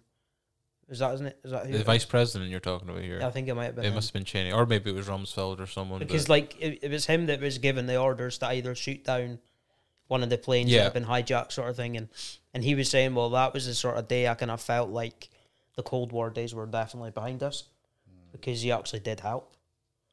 Because Yeah. you, could- you, you could have just went no, no, yeah, yeah. Ken Putin Like- being Putin, but no, he didn't. He actually did. Uh, he did help. Yeah. I think it's just this it's a it's probably a 50-50 standoff where we're paranoid about if they expand and he's paranoid we expand and there's always kind of like even though it's the Cold War officially has been dead in the water since like what 1989 and the Soviet Union got broke down. I mean, admittedly he was like part of the KGB or something, so obviously he kind of believes in the Soviet Union. So I think that's America's worry in the sense of he's going to try and rebuild that. And the ten- I mean, the tensions are getting high anyway, but We're all going to live in bunkers again. yeah, right. Anyway, back back to the thing that we're talking about. We kind of got sidetracked. We always get sidetracked here. Ah, it's a podcast. Spotify, you know, We're No. here for you. here, cut- cut- you know, My arse is getting numb though. Come on. we'll, you know, we'll, we'll beat Neil Young too. Don't worry about it. Um, uh, As a songwriter, I respectably, I respectfully. love I've got Neil no Young. problem with Neil Young. Just don't don't get in the way of us getting a video podcast on Spotify, Neil. Oh wait, you can't because your music's not on there anymore. But um, uh, peace. Br- I'm not doing that. I'm not. Uh, well, you know, maybe it'll get us brownie points for Spotify. Let's get Apple Music. um, uh, peace protests were called pro Saddam, which is like they always seem to try and see when anyone kind of comes up with like relevant points on anything. This is to do like the state and that again. Um, it doesn't matter what it is, and it happens all over the world again. When people make valid points and make the state look dumb or they can't answer it, and that they start turning it like these people are like you know they're radicalized, like they they believe in the Saddam regime, for example, or they you know they're They're uh, crazy. yeah, no, but that, and it's to do with multiple scenarios. There's other examples I'm going to use, but you know, I don't want this video to get taken down off of YouTube. Um, uh, media appeared to support British administrations with the Blair because we we've talked mostly about the American side. We haven't really talked into it over here. Like obviously the protests were over here as well, and Blair was also another one that was pushing for this to happen. There's a uh, I watched an Associated Press video of where he's talking to the House Commons. He's talking about all the torture that Saddam's done. So at least he was like a bit more, not just WMD about it. He did he does bring that up, but at least he goes into like You went he- like a humanity standpoint. Yeah. I mean, obviously, he turned out to be an absolute liar, and we were talking about our thoughts on him in the end.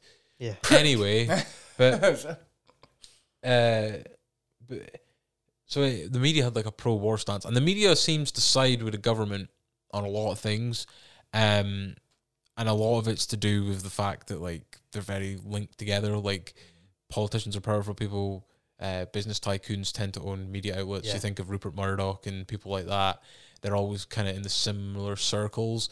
Uh, like there was another situation which I, I can't name because if I say then it might get pulled off of YouTube, but I'll just leave it unnamed, where uh, they supported the government on, and it turned out there there was a link between the government funding uh, an advertisement campaign via the media that made like three hundred and sixty million pound over the course of a year, right? So they benefit from siding with the government on stuff. Is what I'm saying, right? Yeah, yeah, And that yeah. Everyone gets paid. yeah, no, but that, it's uh, it's it's legit though, right? Because there was a very big population of people that did not want this to happen, and or at least thought we should wait or something, and not just go in for the sake of it. And it's kind of what we ended up doing, with looking back on it now. yeah, And that seems to be like how a lot of situations play out. There's some people with some reasonable questions that want answers to them. There's obviously people that are also um like idiots and stuff like that. That'll let's just just do it. no, but that'll just that'll cause trouble for no reason. Like they'll go to an extreme the other way and make some sort of stuff up, right? But there's people in the middle that genuinely have questions about the way that state go about stuff, and the fact that those are people that are mostly in the working population that don't have these wealths of um, having links to like the national media that has a lot of influence over how most people think, right? Because at this time we don't have the internet because a lot of people will say the internet's a bad place because it it's there to influence people. Well, what's the news been doing for the last hundred years? Do you Yeah, know what I mean? It does the exact Yeah, same yeah, thing. The internet's just a different form of that. So it is quite a powerful thing for the government or a powerful tool for the government to use to get the people on side with it, right? So that's all I'm saying there. So I think I've done that in quite a diplomatic way to the Yeah, that's not bad. you It's know, not we'll, bad. We'll I see. enjoyed We'll that. see. We'll see if it lasts on YouTube. But um, Ain't nobody touching the video. uh, so that oh, that was just basically what I was saying. The spin on the narrative begins of you know these people. They, you know they like Saddam and that that's why they're out protesting. When in reality they just didn't want. They might have had family members in the military.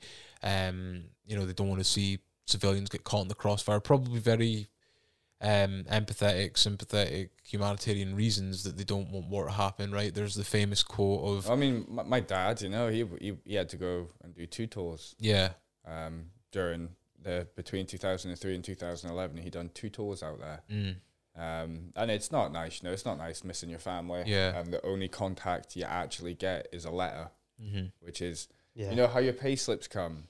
How it's like you you got to rip off the edges and then you can open up your pay slip.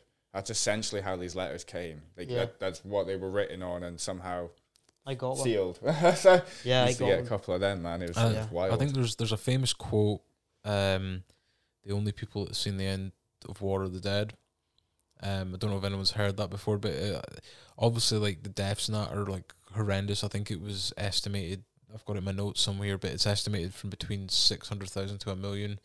Um, Yeah. and th- these are estimates, but like obviously it'll be in that bracket somewhere, and that's including uh, casualties on our side, casualties in the Iraqi army, the civilians. Obviously, the civilian population is the one that take, as it always is, right? Whenever there's war, the civilians are always caught in the crossfire, and it's the people that have got no. They- sometimes it's not that they're always caught in the crossfire, as we witnessed. Yeah. you know, unfortunately. But then, then again, you say that it could have been those terrorist organizations just dressed Yeah. up as civilians, couldn't And then- So you just don't know. So, we, obviously, we have to take into like effects of war that um, that- that's guerrilla tactics. in the sense of PTSD and stuff like that. People that uh, had really bad injuries but like stayed alive. You know, think of people who maybe had their legs blown off from like an ID and stuff like that.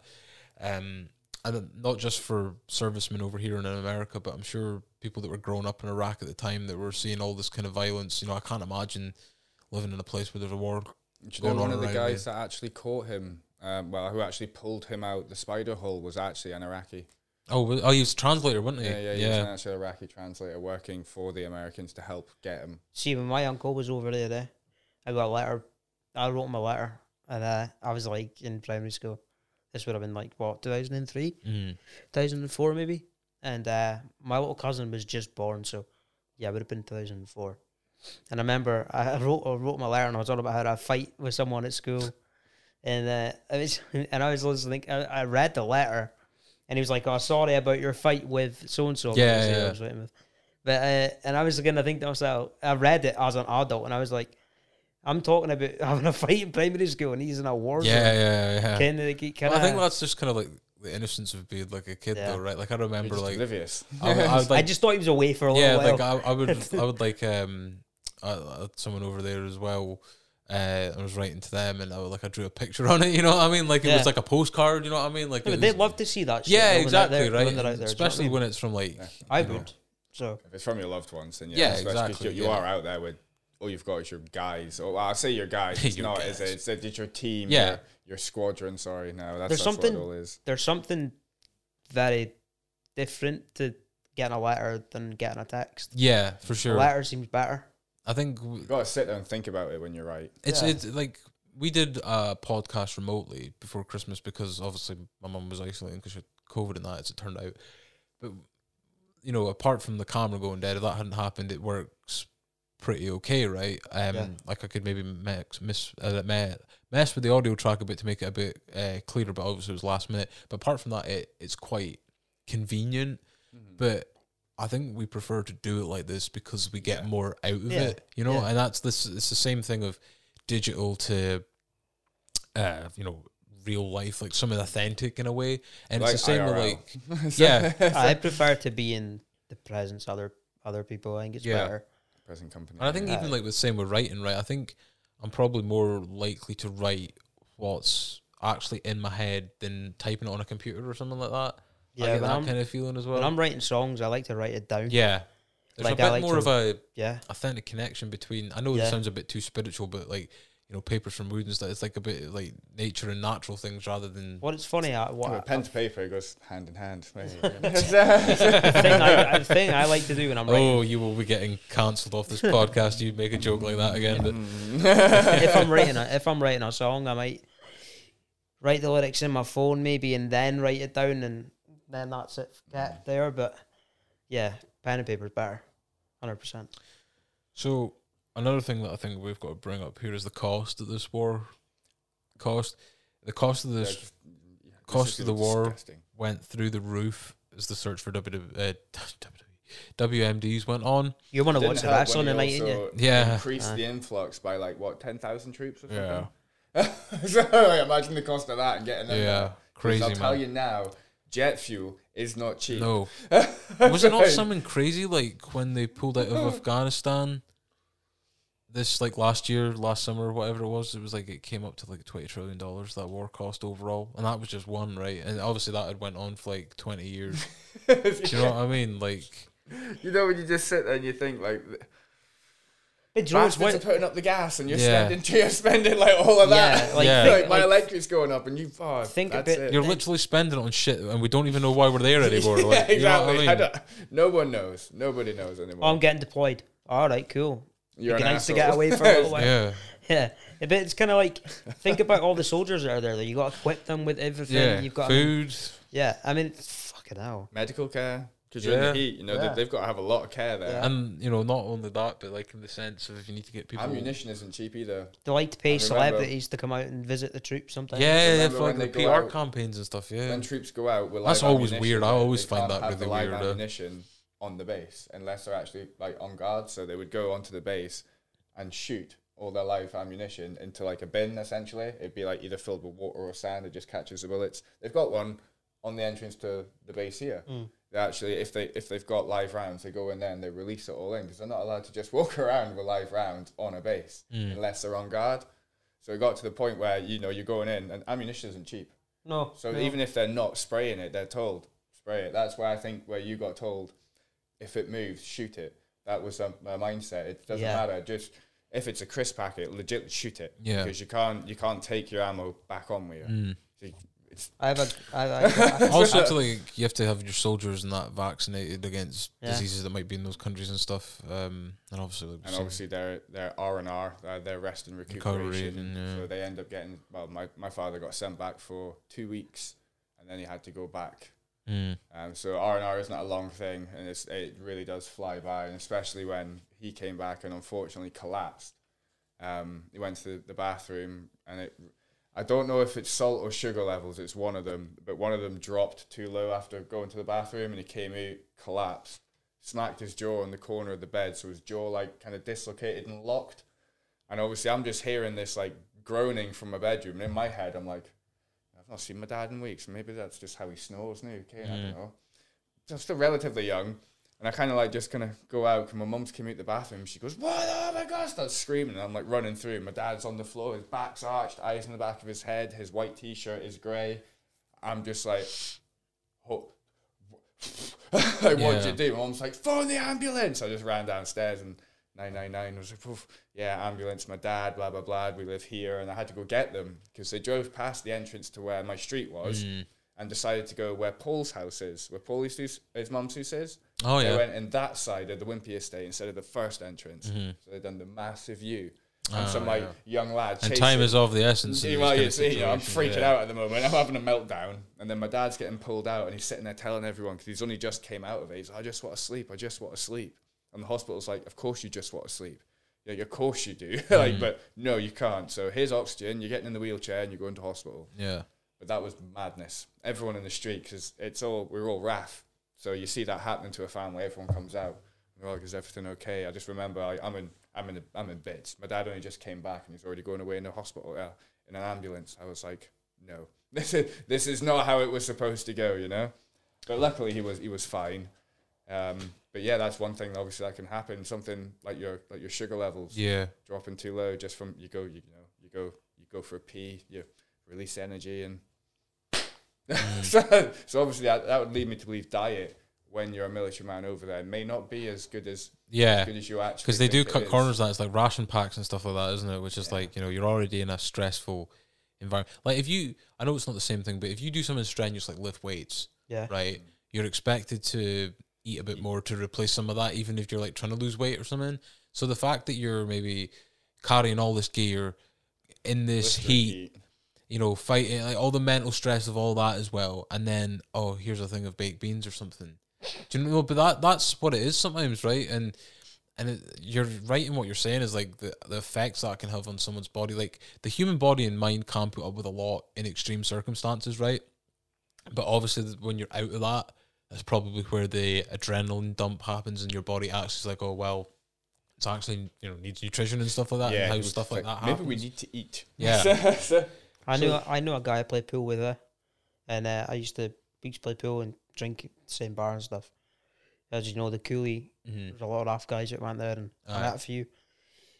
And one of them, he got blown up, and um, he had skin graft all on his arm, and you know, yeah, I, if you put the picture on Facebook, and I'm like, phew, Yeah, you can actually see the whole of inside of his arm, and Jesus. showed the surgery and what they did, and it was amazing what the, the job they did on his arm.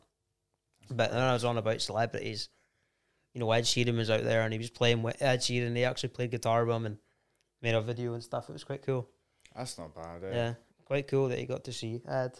It's because people understand morale of your troops is a big thing when it comes to war Well, a hundred percent, right? Like that's why they always had like the radio and Frank Sinatra on during the Second World War, and that because that was like the um in pop thing at the time, I suppose, or that era, I should say.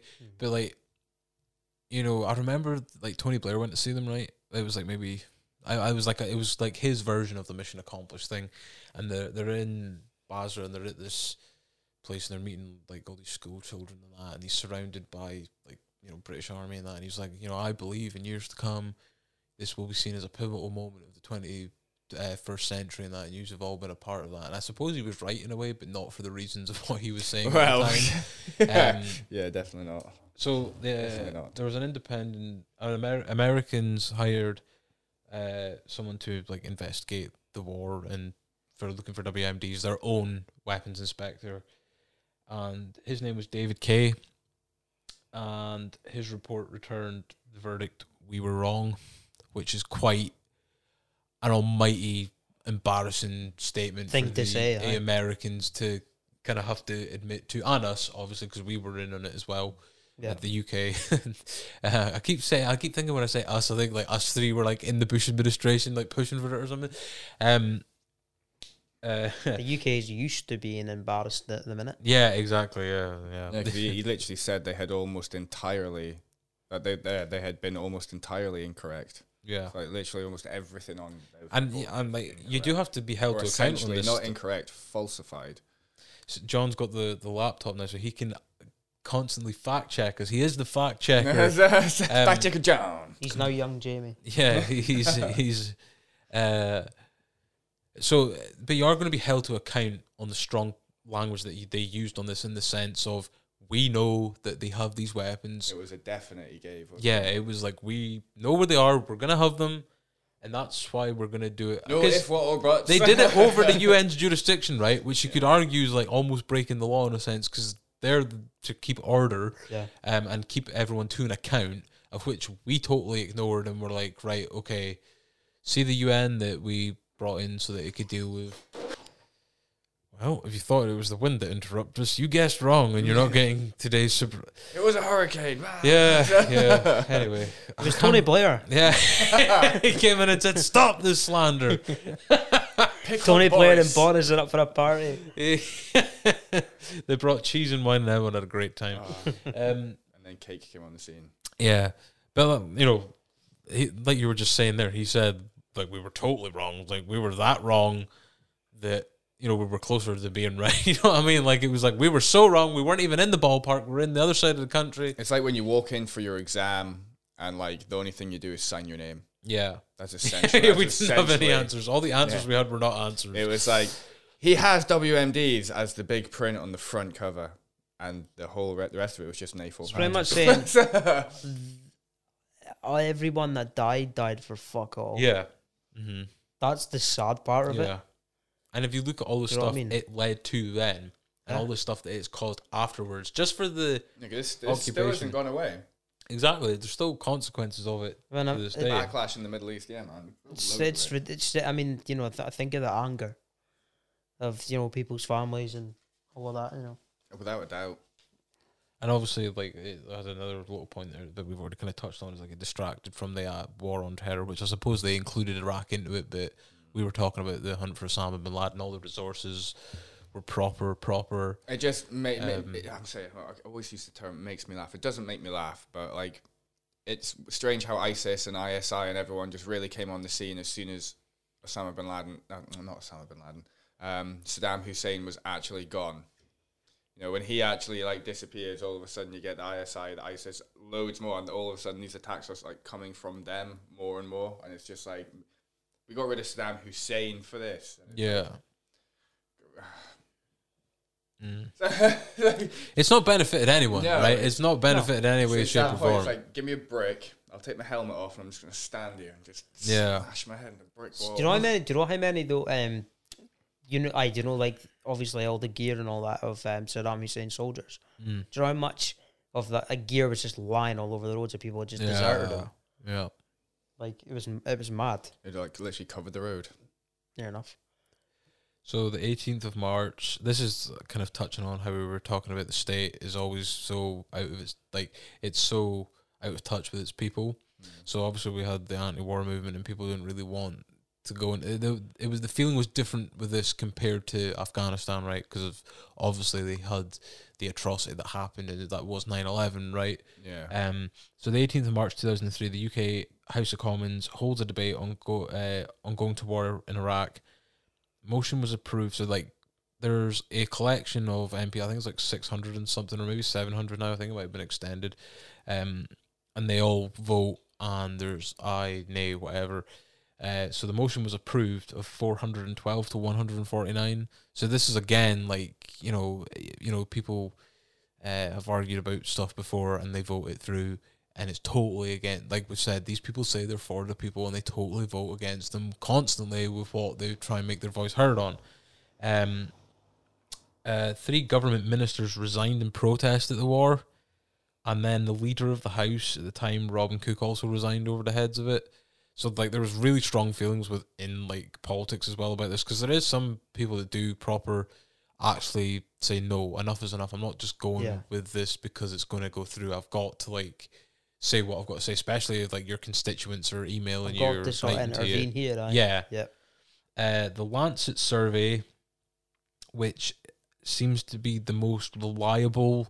There's many um, surveys done in terms of the death count, but the Lancet survey seems to have the best track record from what I looked into of actually getting stuff right. Uh, estimates 655,000 deaths as a result of the war as of June 20, uh, 2006. So this didn't end until 2011, so it probably went up further uh, before then, but still 655,000 lives is, you know, Three years in. yeah. Yeah. And that was yeah, exactly. Um UK Iraq uh war inquiry criticised uh the legality of the invasion, human casualties, human rights violations such as Iraq prison abuse scandals, which we've seen that before. This was to do with like the waterboarding um and the intelligence services stuff that was going on in Guantanamo Bay and all that, which you do look at that and these some of the people First that they yeah, some of the people that they detained that they actually had no fucking idea what they were, and then put them through like mass fucking inhumane shit. It's like you just have to look back at that and go like, whoever's authorized that really needs to be held to account in a a way of some kind of criminal sanction because you can't just treat people like that. Do you know what I mean? 'Cause, yeah, it says that it's on uh, 2004, so on April 4th. Um, so in April and May, sorry, chronic prisoner abuse by U.S. forces in the Abu Ghraib prison outside of Baghdad has revealed in graphic photographs and prisoner testimonies Mm. the scandal triggered backlash against. Well, sorry, uh, testimo- testimonials. The scandal triggered backlash against the United States and U.S. forces. Um, so you can imagine exactly exact goes to exactly what you said earlier when we took him out and then we done his we done the exact same thing. Yeah, we just what we had. and then Yeah. we, we got caught for it, big style. Yeah. so Uh, the financial costs of the war was estimated at 1.9 trillion US dollars. Uh, adverse effect on US led global war on terror, which I think is evident, right? Because there was what they were promoting it on was not there, not promoting it, but you know, trying to justify it on. Damage to US traditional alliances and influence in the region, which I think is also that's hundred percent because obviously there was ended up more backlash and more conflicts in the Middle East, especially with the West and that. Here's the one that um people find interesting: the disruption of Iraqi oil production and related energy security concerns. goes to SOMO, S O M O. Yeah, the price of oil uh, times by four between two thousand and two and two thousand and eight, which you know there was always that argument that we're going there because it's a very oil-rich nation, and Yeah. the West at the time, um, probably is still now to an extent, but at the time at least was very very dependent on oil. It was very an economy based around that resource. USA, I, th- I believe they bought about 11, 11 million tons, or one point, or it was like one point one million tons of oil from from Iraq, Yeah. or from there before we went in, just before we went in in two thousand and three, we bought shed loads from them. Well, the thing is, like, we're still Like, we're still shed loads. like beef with Russia and that in a subconscious way now, like we were talking about earlier, but we still rely on them to provide gas because they're one of the biggest gas. Di- that they are the biggest gas The distributors. in the interesting world. fact with that, I thought, was obviously when all this was done, and obviously the question is, did we go there for the oil? And it turned out, well, it wouldn't have mattered because the controlling body now is that SOMO, Mhm. and that's like, it's like a, a state owned thing, so it's for the people. If, if you, I think that's the way that it's, it's described. It's like America doesn't get it; they don't own it. Like they, they sell it for Iraq and Iraq. Like it's sold for where it's at. Basically, Yeah. it goes to the people. That's Mm. something along those kind of lines. I'm, I'm not that technical with it all, but I thought that was that was a good thing. I was like, well, at least we didn't steal that or take it. It's always- or, lay claim to it. It's always something to do with oil, is it? Yeah, And it? It's always something to do with oil. O- Oil's got a place, a part to play, without a doubt. But then again, I mean, we said the same thing about drugs as well. So I mean, it's it's you just don't know, do you? Until you're there. So here's here's some of the most chilling stuff that I think comes away from um because obviously like death and, and all PTSD and all that is all that's horrible but I think there's a special type of empathy and sympathy when it comes to how things like this affect children Yeah. um Yeah. whether it be from like the loss of a parent as a result or um or whatever but I thought I'd write some of the stats down because I think it's it's I don't want to say it's powerful, but it's powerful in a way of I think it should be something that should be looked at before anyone ever considers going to conflict with any other nation on earth ever again. Even the Iraqi children, though. you're gonna harm, Yeah. yeah. You know, like think about growing up in a fucking war zone. yeah, Where it is literally a war zone. It's not like yeah. It's not like a few people are fighting. It's like full on conflict, and yeah, there's a s- yeah, a kid said something bad to me on the way home from school. I well, uh, my house blew up. yeah. Do you know what I mean? Like Mm. pretty wild. think about it. So child malnutrition in Iraq raised by twenty eight percent in two thousand seven, which is a pretty frightening number when you think about it. And we're talking about and What another thing the sanctions that got put in place. Well, exactly. I'm probably because of the destruction that it maybe done to like supply chains or uh, own farming or something yeah, like yeah. that. You know, uh, sixty to seventy percent uh, Iraqi uh, children suffered psychological problems from conflict, which Yep. we've just literally just said. I mean, who wouldn't in that early age seeing that kind of It's not even just seeing it. I mean, it's abuse that you Yeah. that they get. I mean, not not saying our soldiers would have done it, but you don't know, do you? Like, there's abuse. You don't really know get 'cause from their own Some people like to. Do you know how you get people that are like, like a, for an example, like a traffic warden. yeah, Like he likes his job a bit too much. yeah, yeah. He likes And the you- power that comes with and it. And you can almost get like uh, there's almost definitely going to be some soldiers that are that they like it too Shouting, much and they're nothing really nice really it. aggressive Yeah. in it and there's no need for it you know what i mean but yeah If that you treat have- it with aggression, it's all you know. yeah, it? exactly. yeah exactly due to the lack of clean water to drink, there was a massive cholera outbreak outbreak that happened in northern Iraq. So cholera is a um, a disease that happens when you don't have clean drinking water, and Yeah. it is a very brutal thing that needs to be treated with. happens a lot in like Lots of- africa and that? Yeah, exactly. And obviously, the destruction again probably leaves water less drinkable and an environment less clean water and whatnot from stuff that that happens. So it's just another kind of consequence of i mean the war again, right? think about the being a backbone. think about being a child right and hearing a fighter jet fly over and you drop to the deck with your heads in your hands Ah, well, like- yeah, literally, because you're not going to know what's. because gonna- that's all you know do you know what i mean so Cases of cancer, birth defects, miscarriages, illnesses, and premature births may have increased dramatically. Let they say may, but let's It they has. probably did, due to the presence of depleted uranium and chemicals introduced during American attacks. So obviously, with the amount of shit that we're doing, there's like blowing stuff up of weapon sites and, and whatever. Even if it was out of date and that, all that stuff's in the air, Radiation. radiation. Yeah. That, that's in, that. These are things that I don't think like people when we talk about war, they immediately think the hum the human cost, which is ultimately the the biggest thing to do with war in the sense of why it's the worst thing in the world. But they think of it as all people dying from like the actual fighting, whereas they don't take into the after effects of food supply chains, clean drinking water, disease, the shit you leave behind Yeah, all exactly exactly. Like if you look at how because that grounds can be tarnished for a long time and th- these are like the best environments for shit like new deadly diseases to pop up from, giving it these environments where all this stuff's mixing. And it doesn't have that. It's, it's not exactly a cold country either. No, It's a very No. very hot. because they've got um disease, bacteria love heat. yeah a different version of SARS, right? Because SARS is basically what this The co- coronavirus is now. Yeah, SARS COVID, not a CoV two. variant of it or something. Um, but is it? is it? what's it called? Is it Middle Eastern respiratory MERS? Middle, um, Middle Eastern respiratory disease or something. They've got like a very similar thing to it uh, over there. I don't know if that was necessarily caused by the sounds, war. sounds quite clever, so I'm, I'm just going to nod and agree. Yeah. I like that one. uh, so I've got a few extra points before I've got a few questions that we can end on and maybe discuss for five ten minutes.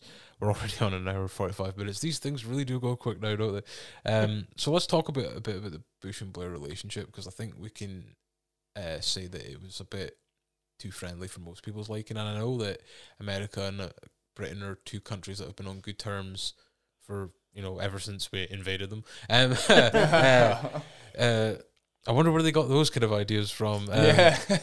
Well, any war, every war that we've been in with them, we've won. yeah. And and then America has been a war by themselves. I mean, like, and really, they did- I mean, is there Mm. ever is there ever really a winner when there's a war? no, no, no. But on like you know, But you know what I mean. Victor writes the history, or history is written by the victor, or whatever it's called. Yeah. Um, That's totally biased. Like, so I mean, come on, people. yeah. but like Bush and Blair, like you see them light me up, and like we were saying, they're not exactly similar on the spectrum of policy. Really, Do you know what? they? You know, since you said that, I should have done it before I came here. But actually researched their relationship a wee bit and did a wee bit of digging. But I'm gonna do it actually. I want to see what you mean because as a kid growing up, I didn't. That's not the things I noticed. I didn't Mhm. notice that sort of stuff. Knew there was a war. Knew there was Yeah, a, but not the kind of politicians have never really been something I've been interested in. yeah. Mhm. Tony Blair was he just hopped straight into George Bush's pocket. yeah, That's what he done. It, there was Yeah. no, there was, he didn't need. or his bed. Bush didn't need to offer him anything. He essentially invited Tony Blair over, and before he basically said anything, Tony's like, "I'll do it. I'll do it. Yeah. Yeah. I'm, I'm with you. I'm with you all the way." And then it's like, I want to know what he was offered. There has to be something. Gotta be something. Do you And think? if He, it turns out it was I'm gonna get United, then you, then you know, like what? do you think? I'll give you a billion dollars. Okay. Do you think um, it's a hard position to be in for a British prime minister? Not trying to like defend them in any way, in the sense of because America's such a big force in the world and it's a big ally that we find it hard to go Oh, yeah, against doesn't them. Yeah. help the fact that it's not just a big ally; it's also someone that controls a lot of everything. Because even though even though I believe like Tony Blair is a snake and a massive liar and that, I don't he might have done it think. to solidify relationships with us and them.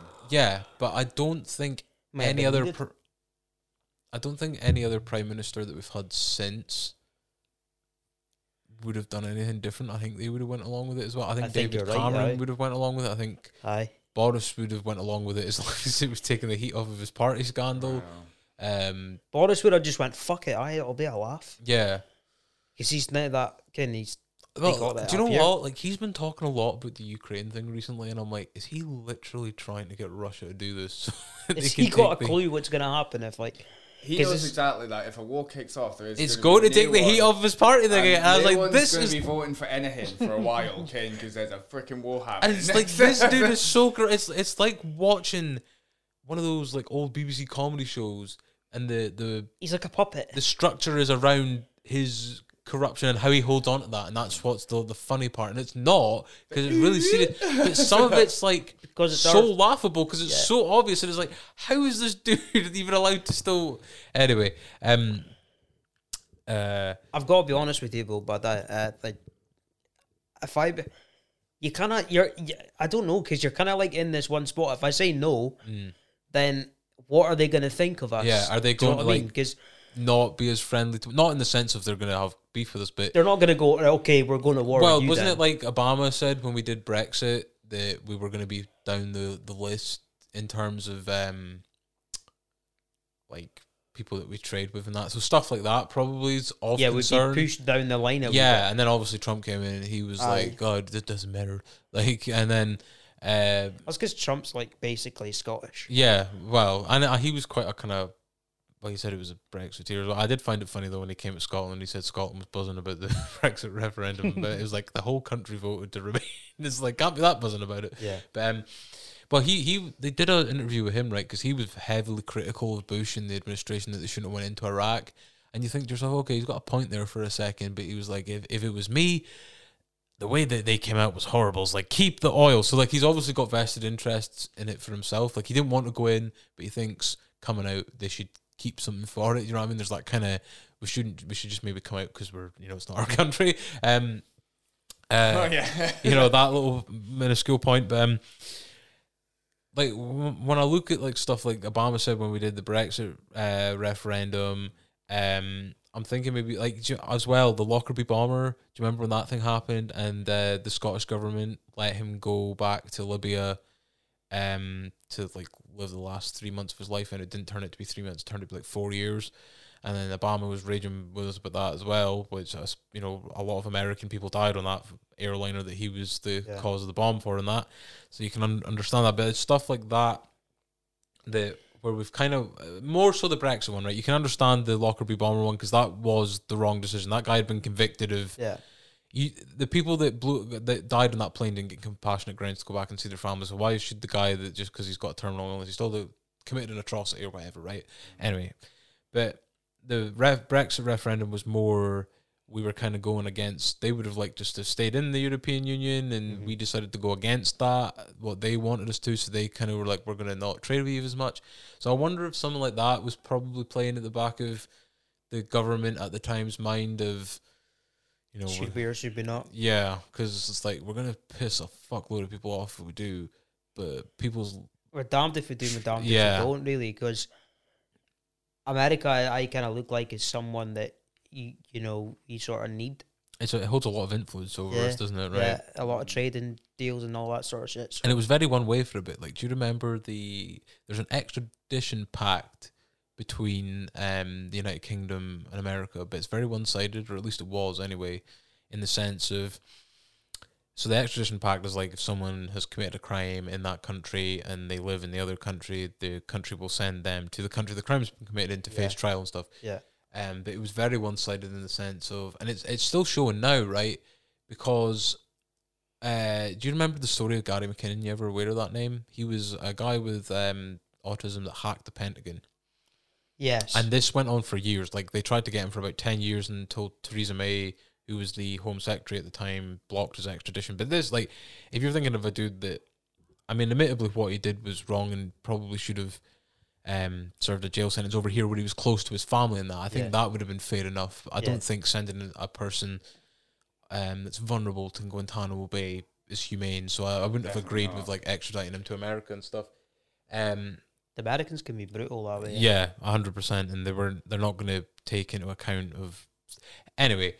But you're seeing it now. For example, the other way around, they have um that U.S. diplomat that ran that uh teenager over because she was driving on the wrong side of the road, that's right. Aye. and she's not being, and they're not even entertaining the idea where they appealed and appealed the Gary McKinnon thing for years, and we were saying, can he not serve a sentence here so he can be close to his mum and that, so he still has a support network where he's still getting punished for what he did. Mm-hmm. And then the Americans were like, no, he's got to face trial in America and that. So it was very one sided, and this happened a lot of. I think it's probably because it was a fucking Pentagon he hacked though. Yeah, no, hundred percent. And I, I think there was another case like that as well, where it was like the FBI or something at a different Yeah. time, but that got blocked as well because, funnily enough, that they also like were like had autism and stuff. But um, uh, but like you see that in the sense of, okay, I understand what, what that lady did was a mistake, and she like obviously it was just because she's used to driving on the other side of the road. But like at the end of the day, you still killed someone. You know what I mean? Like do the right thing and no one's saying that you meant to murder the guy. That we're just saying like you've got to be accountable for stuff that you've done. She won't come back. you can't she? just hide behind diplomatic immunity. So like the point I'm trying to make is that like that's one thing where it's very one sided towards them and they were really raging at us for not handing over someone that is you know is a vulnerable person and probably we were saying look we can the trial can happen but his sentence just over here to be closer which I think's fair Yeah, I think so. Humane. um, Yeah. considering the grand scheme of things. But the it's not even that.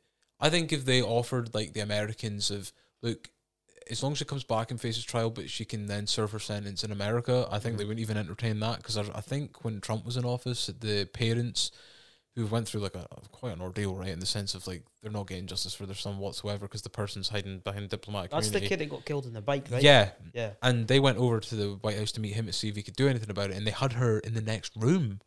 That they were planning on letting her meet the parents, and I'm like, read the fucking room, guys. Do you know what I mean? Like you, like, whoever thought that up. But anyway, we're getting a bit off topic, but that's what I'm just trying to say. It's always kind of been a bit. Just one more uh, point to add, right? See the the way Americans are, the way I think of it is, the American government. Listen, I like America. I, Hmm. I, lo- I think it's. I know I love America, right? But the thing is, is that I, the way I see the government is sometimes is that they think America is the greatest com- country in the world, Yeah. and nothing's ever as big or as great as they are. I can't see anyone's point of view that Yeah, say that I- anything needs to be changed about it. Or that. Yeah, yeah, exactly. Like, we're America. Yeah, 'cause- fuck yeah. 'cause it exactly, freedom it's is like the only way. and it's like, but sometimes I think that rubs off on some of the people. They're not all like that, but no, a lot of them are like, yeah, America, America's the greatest country in the fucking world. Yeah. It's the biggest country in the world. No one's getting. You know what I mean? It's like You know what else pisses me off though? It's not actually their country. do, do, do, do, you want, do you want to get Yeah. technical? Yeah, do you actually want to get te- It's not actually their country. Let's get technical. no, there is it. But yeah. The We're, we're natives. opening a whole other kind of worms there. Let's do That's, a, this. that's another podcast another episode. We're nearly at, we're nearly at, we're nearly at two hours. we have to do that. Yeah, we should actually. Well, we, I'm not saying that we can't do it. I'm just saying not right now. No, Watch yeah. it. Biden will be on the phone. Don't you fucking dare. Like, the people in the northeast corner are murderers. Then he's on video linking this the next day. Like, what's going on here? Yeah, but it's Right, then. mate, we're not allowed to carry guns. Yeah, but then he watches the video. Northeast video. corner 36, Joe Biden. Then he watches the video. Joe. Biden, it's a knockout. We still get we're still getting the, the cardboard cut out. When I Yeah. watch the video though, and on the couch will be Donald Trump in that corner. Yeah, yeah. He'll be like, "Yeah, I've got a bit of enlightenment to this." Could you imagine if we were like chosen to mediate the debate debate between them if they go against each other again? That's full Like, on going there. With Imagine if we like gloves promote it as like the and like rematch, you know, Yeah. Biden, Celebrity Trump. boxing is now real. Um, Let's do this. Right. Anyway, we're here to talk about the Iraq stuff. That was like a five minutes of just getting other random stuff out of our system. And anyway, so capture of Saddam operation was called Red Dawn. We've already mentioned that. Conducted on the 13th of December 2003. Town of uh, Adwar. Uh, was found in a spider hole at half eight Iraq time. Task Force 121 carried out 12 unsuccessful raids previously in manhunt for Saddam. So this was the whole stuff of we've nearly got him, he's gone again, blah, blah, blah, blah. Yeah, I remember that. Uh, raid had been completed, and people were about the Marines were about to extract. And the Marine, I, I think I was talking to you about this just before we came on. A Marine stumbled over the spider hole, and he was about to throw a grenade into it to like clear it out where Saddam was hiding. And like, uh, like I said, Saddam must have like knew the English word for grenade because he was like, "Hold up, son! Like I'm coming, coming out." Like apparently he brand like he had um like a a Colt like a pistol on him. Um, which is probably not the thing you want to show first because they're probably like gun like um, so he comes out, he's all fucked up in that because he's been hiding in the spider hole for like seven months. Um, obviously not literally been hiding in it for seven months, but he's been in there On all- the run oh, for yeah seven for ages. Um, uh, so then they were like, uh, literally, imagine that, like the, the luck of that. They were literally about to leave, and, like this guy that just like stumbled on it. It's like, oh well, better. Uh, better, better sorry than safe. Frog Um, out. Yeah. Uh, and then yeah, that's how they got him. So Should have just thrown a Semtex. Would I stuck to his head. yeah, yeah. uh, Saddam's war crimes trial uh, was it took place from the nineteenth of October two thousand and five to December because it's like it feels like Aye. he wasn't in captivity that long. From what I remember of it anyway, but he was like he was in there It for felt like multiple it was. years. A, I bet it felt long for him. yeah, Three but years probably sat in a hole. it felt like to me it was like he got captured and then he just like died like the year the next year. But obviously there was like a due process and that was you know Do you think the guards and all that? The and, and do you think they? Aye, in America and that. Do you think the, where did they kill him? uh, it was there right. He was held in Baghdad, so Oh, he, he was he held went. He went to a. He, I I always thought did he go to mainland America or something like, but um I no he he was held in a military base in Baghdad. Then they let the Iraqis try him, and then they handed him over to the officials. Then, and they ended up hanging him for crimes. Saddam sentenced to death, which you know obviously committed mass atrocity on his own people and stuff.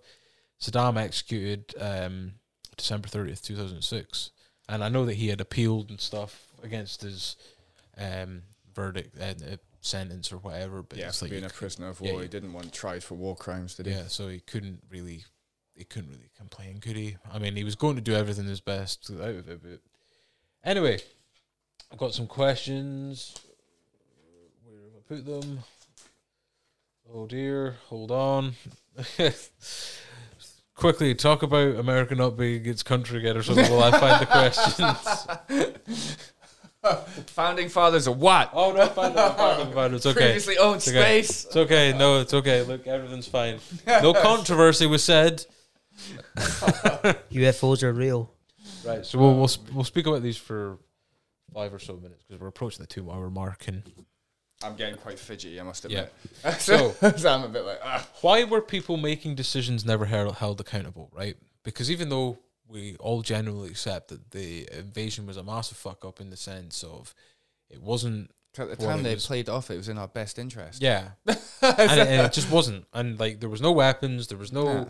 threat of capability that that could have affected. I mean, we've Western touched on this in previous podcasts. The power of the media, Yeah. and like the power of what the government actually chooses to tell us is, you know, Yeah. Very persuasive, you know. yeah. it's And there's, I mean, you've got the we government. know Then what we can see. You know, you've got the government saying shit, and then you've got people even higher than that that you don't know about Mm. that saying that that tell that they make they call the shots. I mean, then you've got You people know? who are actually going over there, and they're like, "We didn't know why we're there." It's like, Yeah. for an example, do you know how you get like the royal family, right? There's people that tell them what to do. They don't Yeah. get to do what they yeah, want to like do. the the Queen's like speech, not the Christmas one, but the one that they. Cause I was learning about this when she goes to like uh, I don't think it's Parliament or that. They have her in some building where they she addresses the government, but that speech is written by the government, and like apparently like some MPs got to be held hostage at Buckingham Palace to make sure that like a tyrannical government doesn't take the Queen and stuff. But you would think if they were that tyrannical, they would sacrifice you know one what? Do- MP. But anyway. Yeah, like that whole sort of shit between. It's like people call these like you know the people that's like uh, that really call the shots. don't know that about that. that I'm I was Yeah, the first didn't- time I didn't- was didn't aware of know it that. as I didn't know about that either. Eh? I don't think it's like like they have them at gunpoint, like don't you move. I think they just like have them Get what, the sit guy with there. the big beaver hats. Yeah. you son ain't going anywhere. Yeah, I bet it's like no how you get like people call them the elite. yeah, Like you've probably heard of that before, but like there's people that are in charge and that they call the shots. And I didn't actually know that about the royal family, but it's true. And it was like they were telling um, Diana what to do and stuff like that before she died. And that there was, oh yeah, you've got to do this. You can't Mm. it's a very do this. don't do-" PR-driven machine. The royal It's family. pretty wild. Like it, the shit that would probably scare you. Yeah, The stuff that you you'd find out that you're never obviously gonna find out. But yeah, I bet some of them wished.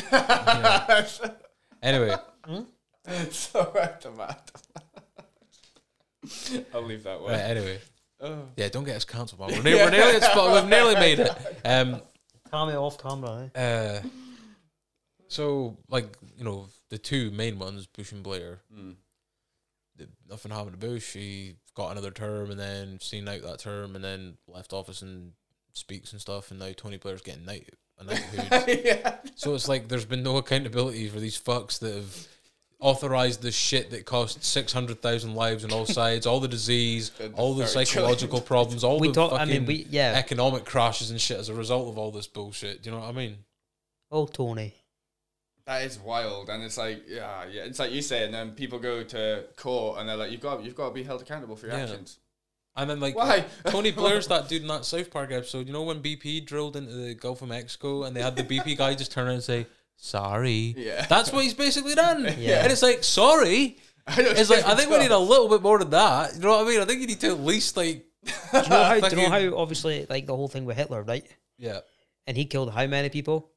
And then, but Churchill killed a lot of people too. And Yeah. nothing Mhm. happened to him. Yeah, exactly. He's if that's history's written by the victor again, right? Because Yeah, exactly. There you go. because he's seen as quite like this war hero in that, and then eh, when it was like brought to light, all this kind of very very dodgy stuff that he had done, Yeah. and then people were attacking the statues, and then he had like his own cult thingy of like people defending the statues. Yeah. It all got very weird for the Like I'm not sitting here going, "Oh, poor Hitler." no I'm exactly not saying yeah. that, but I'm just saying like sometimes it's not always One's one viewed way. as a good guy, one's viewed as a bad guy. When Both in ways. reality, they've both done very horrible things. Yeah, yeah, yeah. There. Yeah, yeah. There's no denying that. It's, uh, no denying that. Like, um, chemical wa- warfare though is just disgusting. So yeah, Tony Blair, Belland. yeah. Oh, shoot. Yeah, yeah. Just That let him go. I can't. uh, That was that gave me some hope because even though that it's not going to get the knighthood rescinded, that petition that got over like a million and a half. That was pretty signatures, crazy. That uh, that, that sends a message. that It does. It does show that like th- If you I can't you him, can't I'd be pull the wool I over our eyes. I don't want it. If Well, that's him, what I we said last take time. If he had any decency, on any guilt of what he actually did, he would turn that down. Yeah, but he doesn't have any. Exactly, he doesn't have any guilt that's over why, That's why he's a He's fucking. literally sitting there like, I got away with this. Is like, yeah, but they're MPs for a reason. yeah, But the NEC's onto you now, man. But they're like, you know, they're all like professional liars, and they've literally like, you know, when you become an MP, it's like you sign a little document, and it's like, yeah, shame, I don't have it anymore. yeah. There's no such thing Yeah, as shame. they're like conditioned into these robots that are like, Yeah. I just make fucking bad decisions and everyone accepts that. And then, you know what? I just become a regular member of society again after I've done all that. I don't have any shame. I don't have a soul. That's I'm a- all the devil, And. I'll That's take, it. take the right hood and Sold into the devil when I shook hands with George W. Bush. So anyway, we'll, we'll move on from that. Eh, no one got held accountable. That's wrong. very because wrong. at the end of the day, all that stuff that I listed earlier, the disease, the death, the PTSD, the effects of after it in terms of killing more people from more disease and radiation and stuff like that, you can't just look at that and say sorry. yeah, no, Do you know what I sorry, mean? it's not good enough like for that. whether you were convinced that they had weapons of mass destruction or not you the the, the facts. baton lies with you you can't just say oh the intelligence was off because you should have been looking at that over and over and over again and been absolutely 100,000% sure of your decision that you're making which you clearly didn't because you were trying to force this through way earlier than what you actually ended up getting it through anyway I just I just can't believe that after all of these years they decide to give him to give that to Tony Blair. yeah exactly It's like a dog pissing on the carpet and going, "There you go, Here. yeah treat." exactly it's like uh, uh, it, uh, it might actually be and I know there's a lot of shit that gets done in Parliament and lots of shit that gets done by the government and the, the state and whatever that's just ridiculous and fucks the people over time and time again.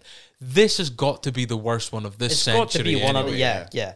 But did they think that because giving it to him now, and then did they think, oh well, we'll just leave it so many years, and then they'll think, oh, he's forgotten about, Yeah. like they've forgotten about what you did. Yeah, it's crazy. Like man. maybe like that's why they waited that long. I don't know. I think with, with politicians, ignorance is just bliss. Publicity is Yeah. publicity. I mean, no one's heard anything of Tony Blair for ages, and then and he then just, he's getting a knighthood now. That's the only thing people are bloody talking about. I bet he's, I bet he's made millions. I know. Yeah, I bet right. he's And we're kind of just went and made contributing it to it, millions. aren't we? But That guy, that guy isn't hurting for cash. I'll tell you that now. yeah, he's got so many speaking. roles. He's got money on a lot of businesses Yeah. as well and stuff. But that, that's what you do when you get to that kind of position. That's what people want you to It's like do. a system they want you to you invest. yeah. So you literally invest. So all you have to do is become your own. Well, you, you, normally to become an MP, you pay the, Yeah. the the governing body that you're applying to. You pay them like a set amount, and then they give you everything you need. And they're saying you're running for them, and you just get told where you've got to go.